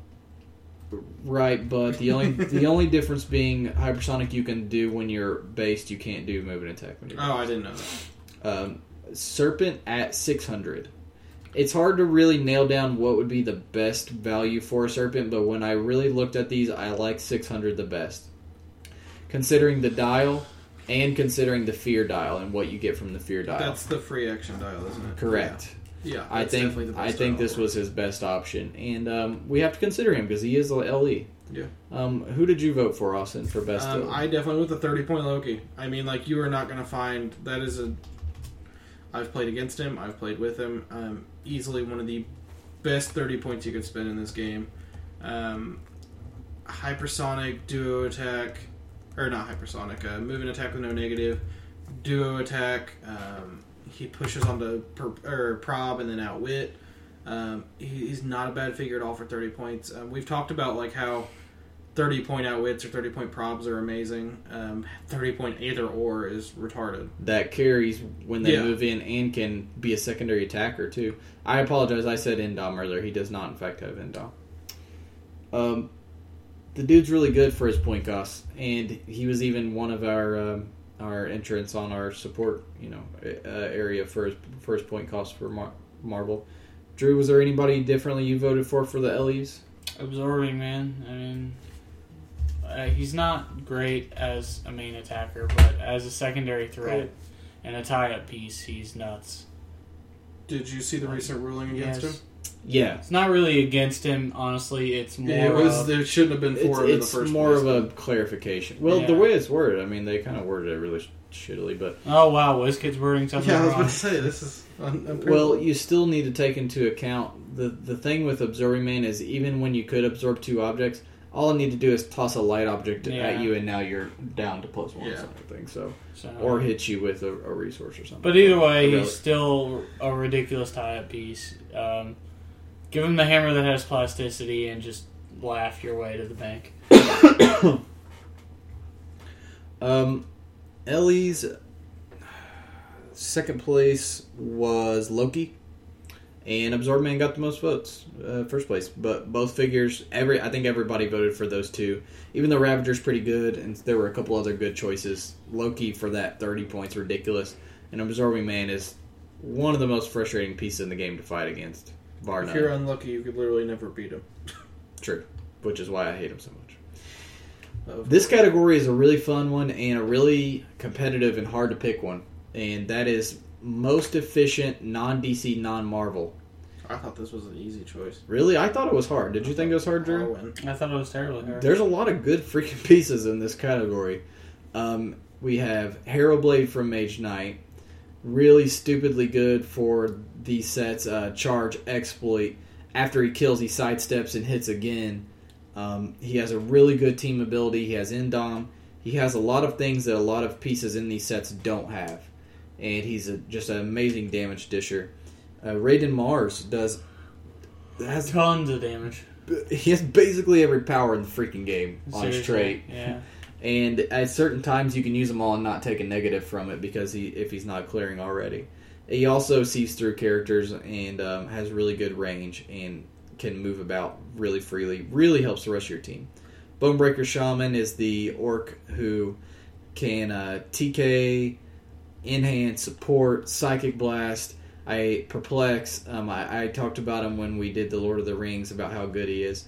Arwen is a piece we haven't talked about for a long time, but she has the best ep- epic action in the entire game. If you're a clicks that honestly probably needs to be, um, Nerfed. it needs to be watch if they cared about Silver Age, they'd watch. yeah, it, well, the thing is, Silver Age, Is you can't not. do it at at 300 because Okay, it's epic action. if they care about Silver Age, non. if they care Marvel about friendly game like non WizKids official events, This- they they would Arwen should be the first piece that they This change. figure ruined the entire Gen Con Lord of the Rings tournament. I know. Tournaments. Tournaments, yeah, Yeah, all of them. All three of them. There were five, I think. they it Um, ruined all of them. Fellowship of the Ring Saruman, really cool piece. Yes. Uh, mind control with eight range through Blocking. pretty much everything. I think he knows blocking and elevated. Is it? I think, yep. yeah. uh, on line of fire. He also has outwit and prob too, and um, really good piece for his points. Slattern at six hundred. Now this is our only entrant from Pacific Rim. The dude, di- the dude dies and then comes back to life, and he is just so a beast. hard to kill. And that coupled with the fact that he has mystics, he has good damage, he has good abilities. He's expensive, but if you're playing a big points game, this guy's really nuts. Some of you have not played against this piece. Uh, try not to. All it's going to take is one day for you to go up against this piece with a gauntlet for you to just want to give up at life. I made Austin pretty much want to give up at life. That I wanted that- to quit HeroClix after that I, game. I Austin was on suicide watch there during that game. that was bull crap. it was actually pretty interesting to I'm see. still mad at you. it was interesting to see Austin get so upset at this. The game. guy has mystics and he comes back to life. That's all you need to know. If you can hit the bastard, he's got like a freaking 18, 19. Yeah, I kept perping him too. Um, um, Haldir, we've talked about a lot at Haldir. recently, so I don't want to talk about him too much. But this is the figure from uh, Two Towers, How dare. who um, enhances, has a good epic action that gives the rest of your team extra shots. Yeah, Legolas uh, from Desolation of Smaug, the starter set version. Uh, main thing you need to know about him: sharpshooter, energy explosion, precision strike. Yep. Those three words in running shot. Um, oh, hey, Detroit stealing Lord of the Rings. Correct, and and also well, even better because he has two bolts, Yeah. and uh, Oh. and um, he has only has one. Um, this guy's really good because in in Lord of the Rings you stay clumped up a lot, you know, yep. in, in Mage Knight. ball and stuff like that. Yeah, so he uh, gets even more energy explosion off Slate. We've talked about a long time ago from Bioshock Infinite. Really good. Barriers out and then pulse waves away from it. Um, He's even- actually really stupid. Even without the enhancements, he's still. yeah, and then you hit him and he goes on to blades. Um, I think let's pull him up. It's He's been like 70 points. it's been a long time since we we pulled him up, but he's one of the better. Seventy five points. Um, he has the special uh, barrier thing. He has traded poison. Um, each time a friendly character is KO'd, you can immediately be placed place Slate in that square. So, say one of your guys gets shot down and, and Slate's being rushed down right now. Oh, I'm gonna uh, magically place him back safely Oh, hey, one of my guys had your support piece based. Oh, he died. Oh, I'm just going to put Slate next to there and poison him every turn. So you can um, you can barrier out his um, you can shoot out his barrier at six range, then pulse wave from the barrier afterwards. He has willpower and an 18 defense at the at those clicks too, and then when you base him, he has exploit. Then if you do hit him, he goes charge blades. So he's really really nasty for his point value. Um, Bard the Bowman also made the cut, the main set one, and that's because he he has um, Iron Paladin and Malekith thing, except it's actually better, and I'll explain why. Bard the Bowman, uh, 009, like I said, he has an attack ability. When he makes a ranged combat attack against a single character, the target can't use defense powers during It's not hit. during the attack. It's not even when they're hit. So you they do not get super senses, whereas Malekith they do. get super senses. So. For 83 points, is an awesome. For yeah, for 83 points and running shot with sharpshooter on that too. So pretty pretty good piece. This was a tough category for me, probably the toughest. I don't Yeah, care what Austin seriously. says. I think Arwen was a shoe in. So yeah, so Austin, his choice was Arwen. Screw Arwen. Drew, anybody you, you who who did you who really stuck out to you in this category? All the Mage Knight pieces are stupid.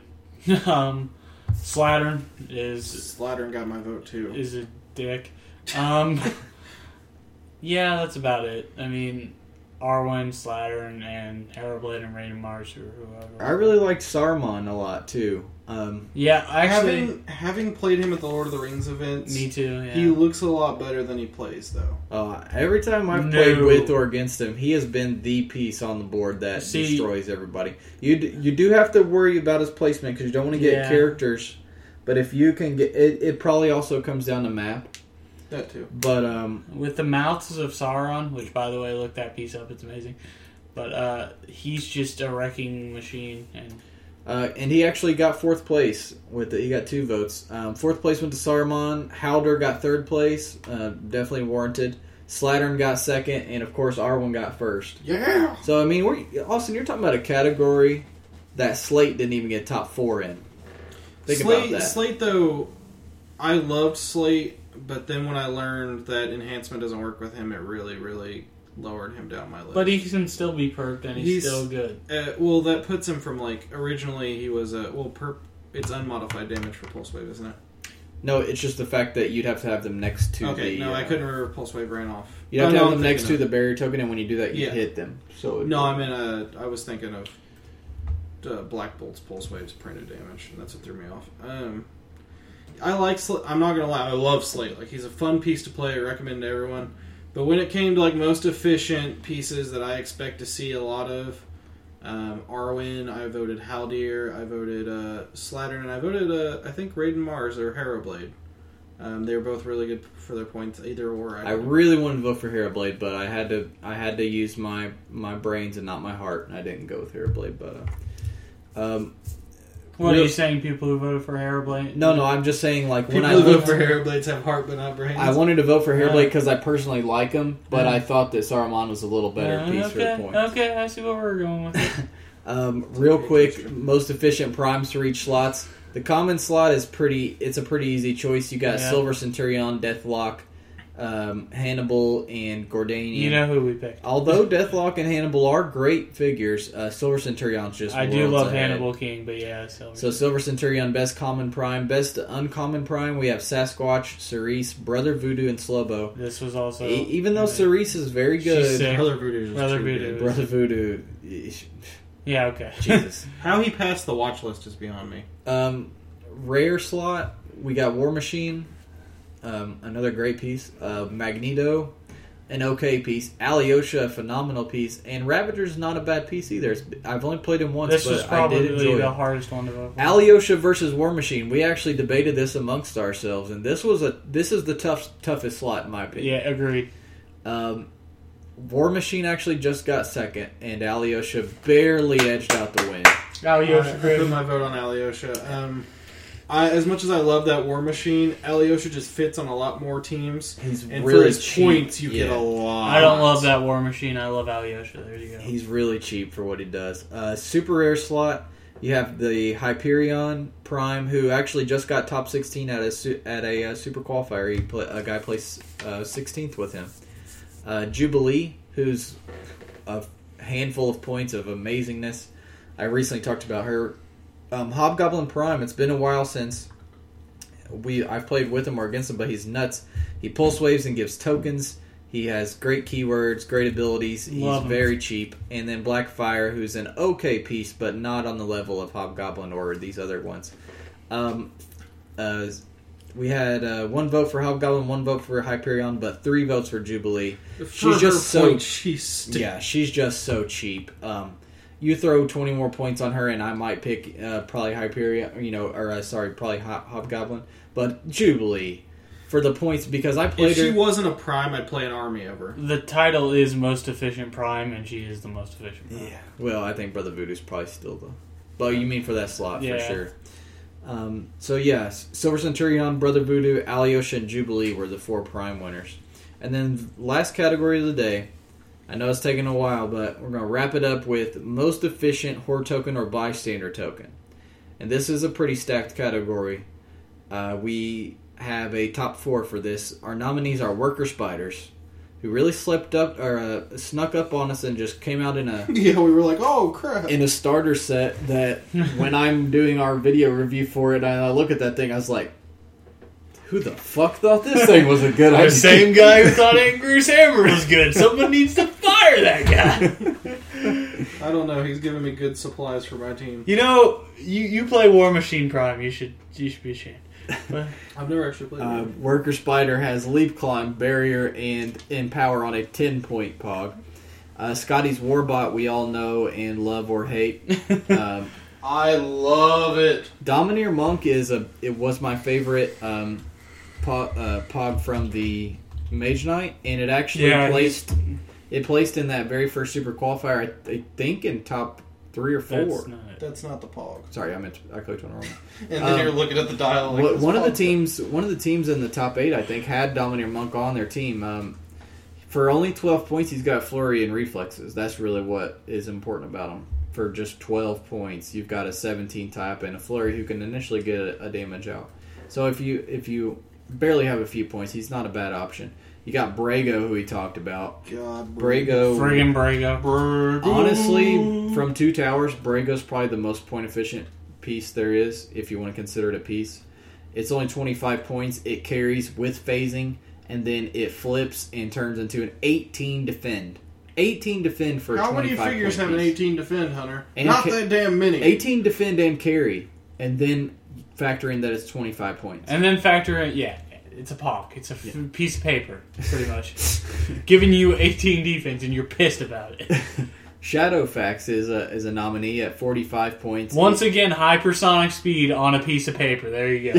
Hypersonic horse. hypersonic carry ability, invulnerability. It is expensive, but it can keep away long enough to warrant its, It's points. technically got two clicks. Yeah, and then when you hit it, it flips into charge, uh, quake, and super senses. So great piece. Oh, that's not good. Uh, Mud Golem. I uh, Austin and I both use these on our rock teams They're Oh, still- actually, I loved him. and he has You plas- you slept on him a little, and then I played him against you. Well, I actually had never seen him or, or really even looked through my Fear Itself stuff, and, and then when you played him, I was like, man, that guy's really good. I'm gonna give him a second look.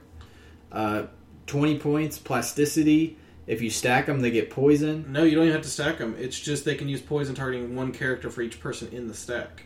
No, when stack is greater than or equal to the number. You don't get that until unless you have at least two. Or equal to. If you No, you're not technically stacked unless you have two. Oh. You're not stacked that with just one. Um, that's something I had to learn. No, I thought it wouldn't initially work like that too. It's silly. Um, when maxed, they deal penetrating poison. They still have freaking super senses and exploit.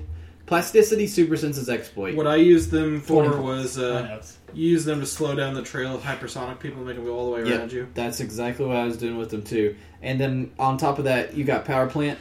Oh, all of a sudden my uh, mud golem is TKing my freaking So stupid. piece around. Oh, this mud golem's free action smoke cloud. So stupid. Oh, this mud golem is burying in my team for free. So stupid. Uh, it's nuts. For 20 points. Army private is an eight point piece that gives you willpower. He is the man. One of the good things about him is the fact that he can let you uh, drop hammers, like you were saying earlier, Drew. He he really is nice. I mean, eight point willpower. Eight point willpower. That's really all he does. but And he's got a 10 attack and one and, damage. and five range. And, and I a lot gave him these don't- Scotty's hammer and I, I laughed. And I was like, Exactly like that.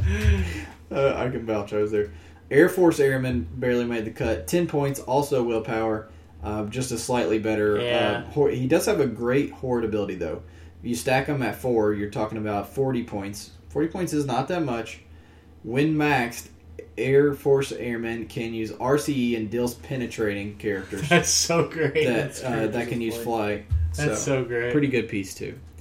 Um, we all know that Worker Spider and Scotty's is going to be up there. Uh, fourth place was Mud Golems. Um, Austin and I have both used them at important tournaments, and they they paid off well. 20 Silly. points. I voted for them as well. Yeah. Brago got third place. I definitely don't blame that one. Worker Spider and Scotty were actually tied for second and first. So Woo! you know We Let's that give let's give first place to Worker Spider because I, I could. And I don't know. it. Who do you No. think's the better out of Worker Spotter and Scotty? I'm gonna go with Scotty's Warbot. Boo. Scotty's Warbot on its own is like 30 points or whatever, but it's a running shot Pinsai, Indom, Invol, or Super Senses. I can't remember. Super Senses. It's a 10 movement, 11 attack, 18 Super Senses, 3 damage leadership, Indom, 7 range for 30 points. I'm gonna give it to uh, Worker Spider because he doesn't have a useless leadership. I'm Useless also going to give it to Worker Spider only because he's only 10 points and he does just as much for his point cost, I think. Uh, I think having another per, uh, Two to 3 one, damage Austin. penetrating attacker for 11 attack is stupid. I wish we could just vote for both of them. You know what? You know what? Give it to both of them. Give it to both It's of a them. tie! So, sorry, I know that took longer than we expected. We probably could have split the Coming comics in the... three the hour click, so We, I'm we'll so save we'll save Nova for next week, guys. I That's love it so much. We will also save uh, dial design, um, the featured dials. Next week we'll do um, featured dials for round one and two. We are real quick gonna move into community, and we'll go through real quick. And Drew will talk about uh, give out assignment number three this week. What is your uh, assignment for week number three? Design me a dial with a character, but I want a character with an ATA that has not been clicked before. So nothing that's been put out there. The Like, ATA that hasn't been clicked, right? the ATA. okay, so The guy can be clicked. I don't. You know. all right, DC or Marvel? Doesn't matter. DC and Marvel only though no um, crazy offshoot stuff or No crazy offshoot Okay. stuff. I'd say. So DC, DC and Marvel Universe create us a character, and then create an ATA that goes with that character Kind of like that has that you know there is. What about do you want it to be a keyword that doesn't have an ATA yet, or do, can yes, it just a be keyword that doesn't have an Okay. ATA yet. So design an uh, an ATA with that figure as part of your submission. So we need a dial for the character, and we need an ATA for a keyword that doesn't currently have an ATA. so kind of like how Wrecking Crew got theirs printed on their card. Correct. And who knows? Maybe you could design something cool enough that you know somebody from WizKids sees it and throws actually throws it on a figure. No, they have Steals a guy. it. Who, they have a guy who sits there with a pencil and just scribbles. No, the ATA will be Super Senses, Outwit, Exploit Weakness For one point, for one point. and And it's it'll only go on. available to some obscure character no one plays. It'll go on. Uh, no, it'll go on like any Avengers. Any team base. It'll be the Avengers team. they'll give it. They'll give it to Avengers the Avengers team base comes with the ATA. because they don't have enough ATAs as it is. They only have six. Um, our YouTube channel, I have a Iron Man M10 uh, breakdown on the rules explanations Go breakdown. watch it. And uh, I break down. Th- this was a good piece because not only does it let me explain how he gets to use impervious in his trait, but explaining that lets me cover the steps of an attack and the steps of dealing damage, and and it. That's something I wanted to cover, and so this kind of let me do two in one. A lot of people really enjoyed it. Austin, have you got to see it yet? I haven't taken a look at it. Oh, you I started take a look watching at it at work and I saw a little bit and then Um, so if people are really liking the the rules explanation videos. Uh, we're going to get into um, testing the uh, recording matches so that hopefully, no promises, but hopefully we can record a best build match or two for you guys next time next month when we do best build. Um, like I said, we're going to move comic section up to next week. Although I really like Nova. and those of you that send us email questions next uh, this week, I uh, have not forgotten about them. I will hold them off until next week since our main topic took so long today. So thank uh, Drew and Austin for being with me today, Oh. and uh, apologize again for it being such a long cast today. But Hope we you had enjoyed it. we had a lot of awards to give out and a lot of these little gold statues to pass around. Yeah, and to mail out to people. So we'll see you Brother- guys next Saturday. See? Brother Buddha went home with like seven or eight of them. yeah.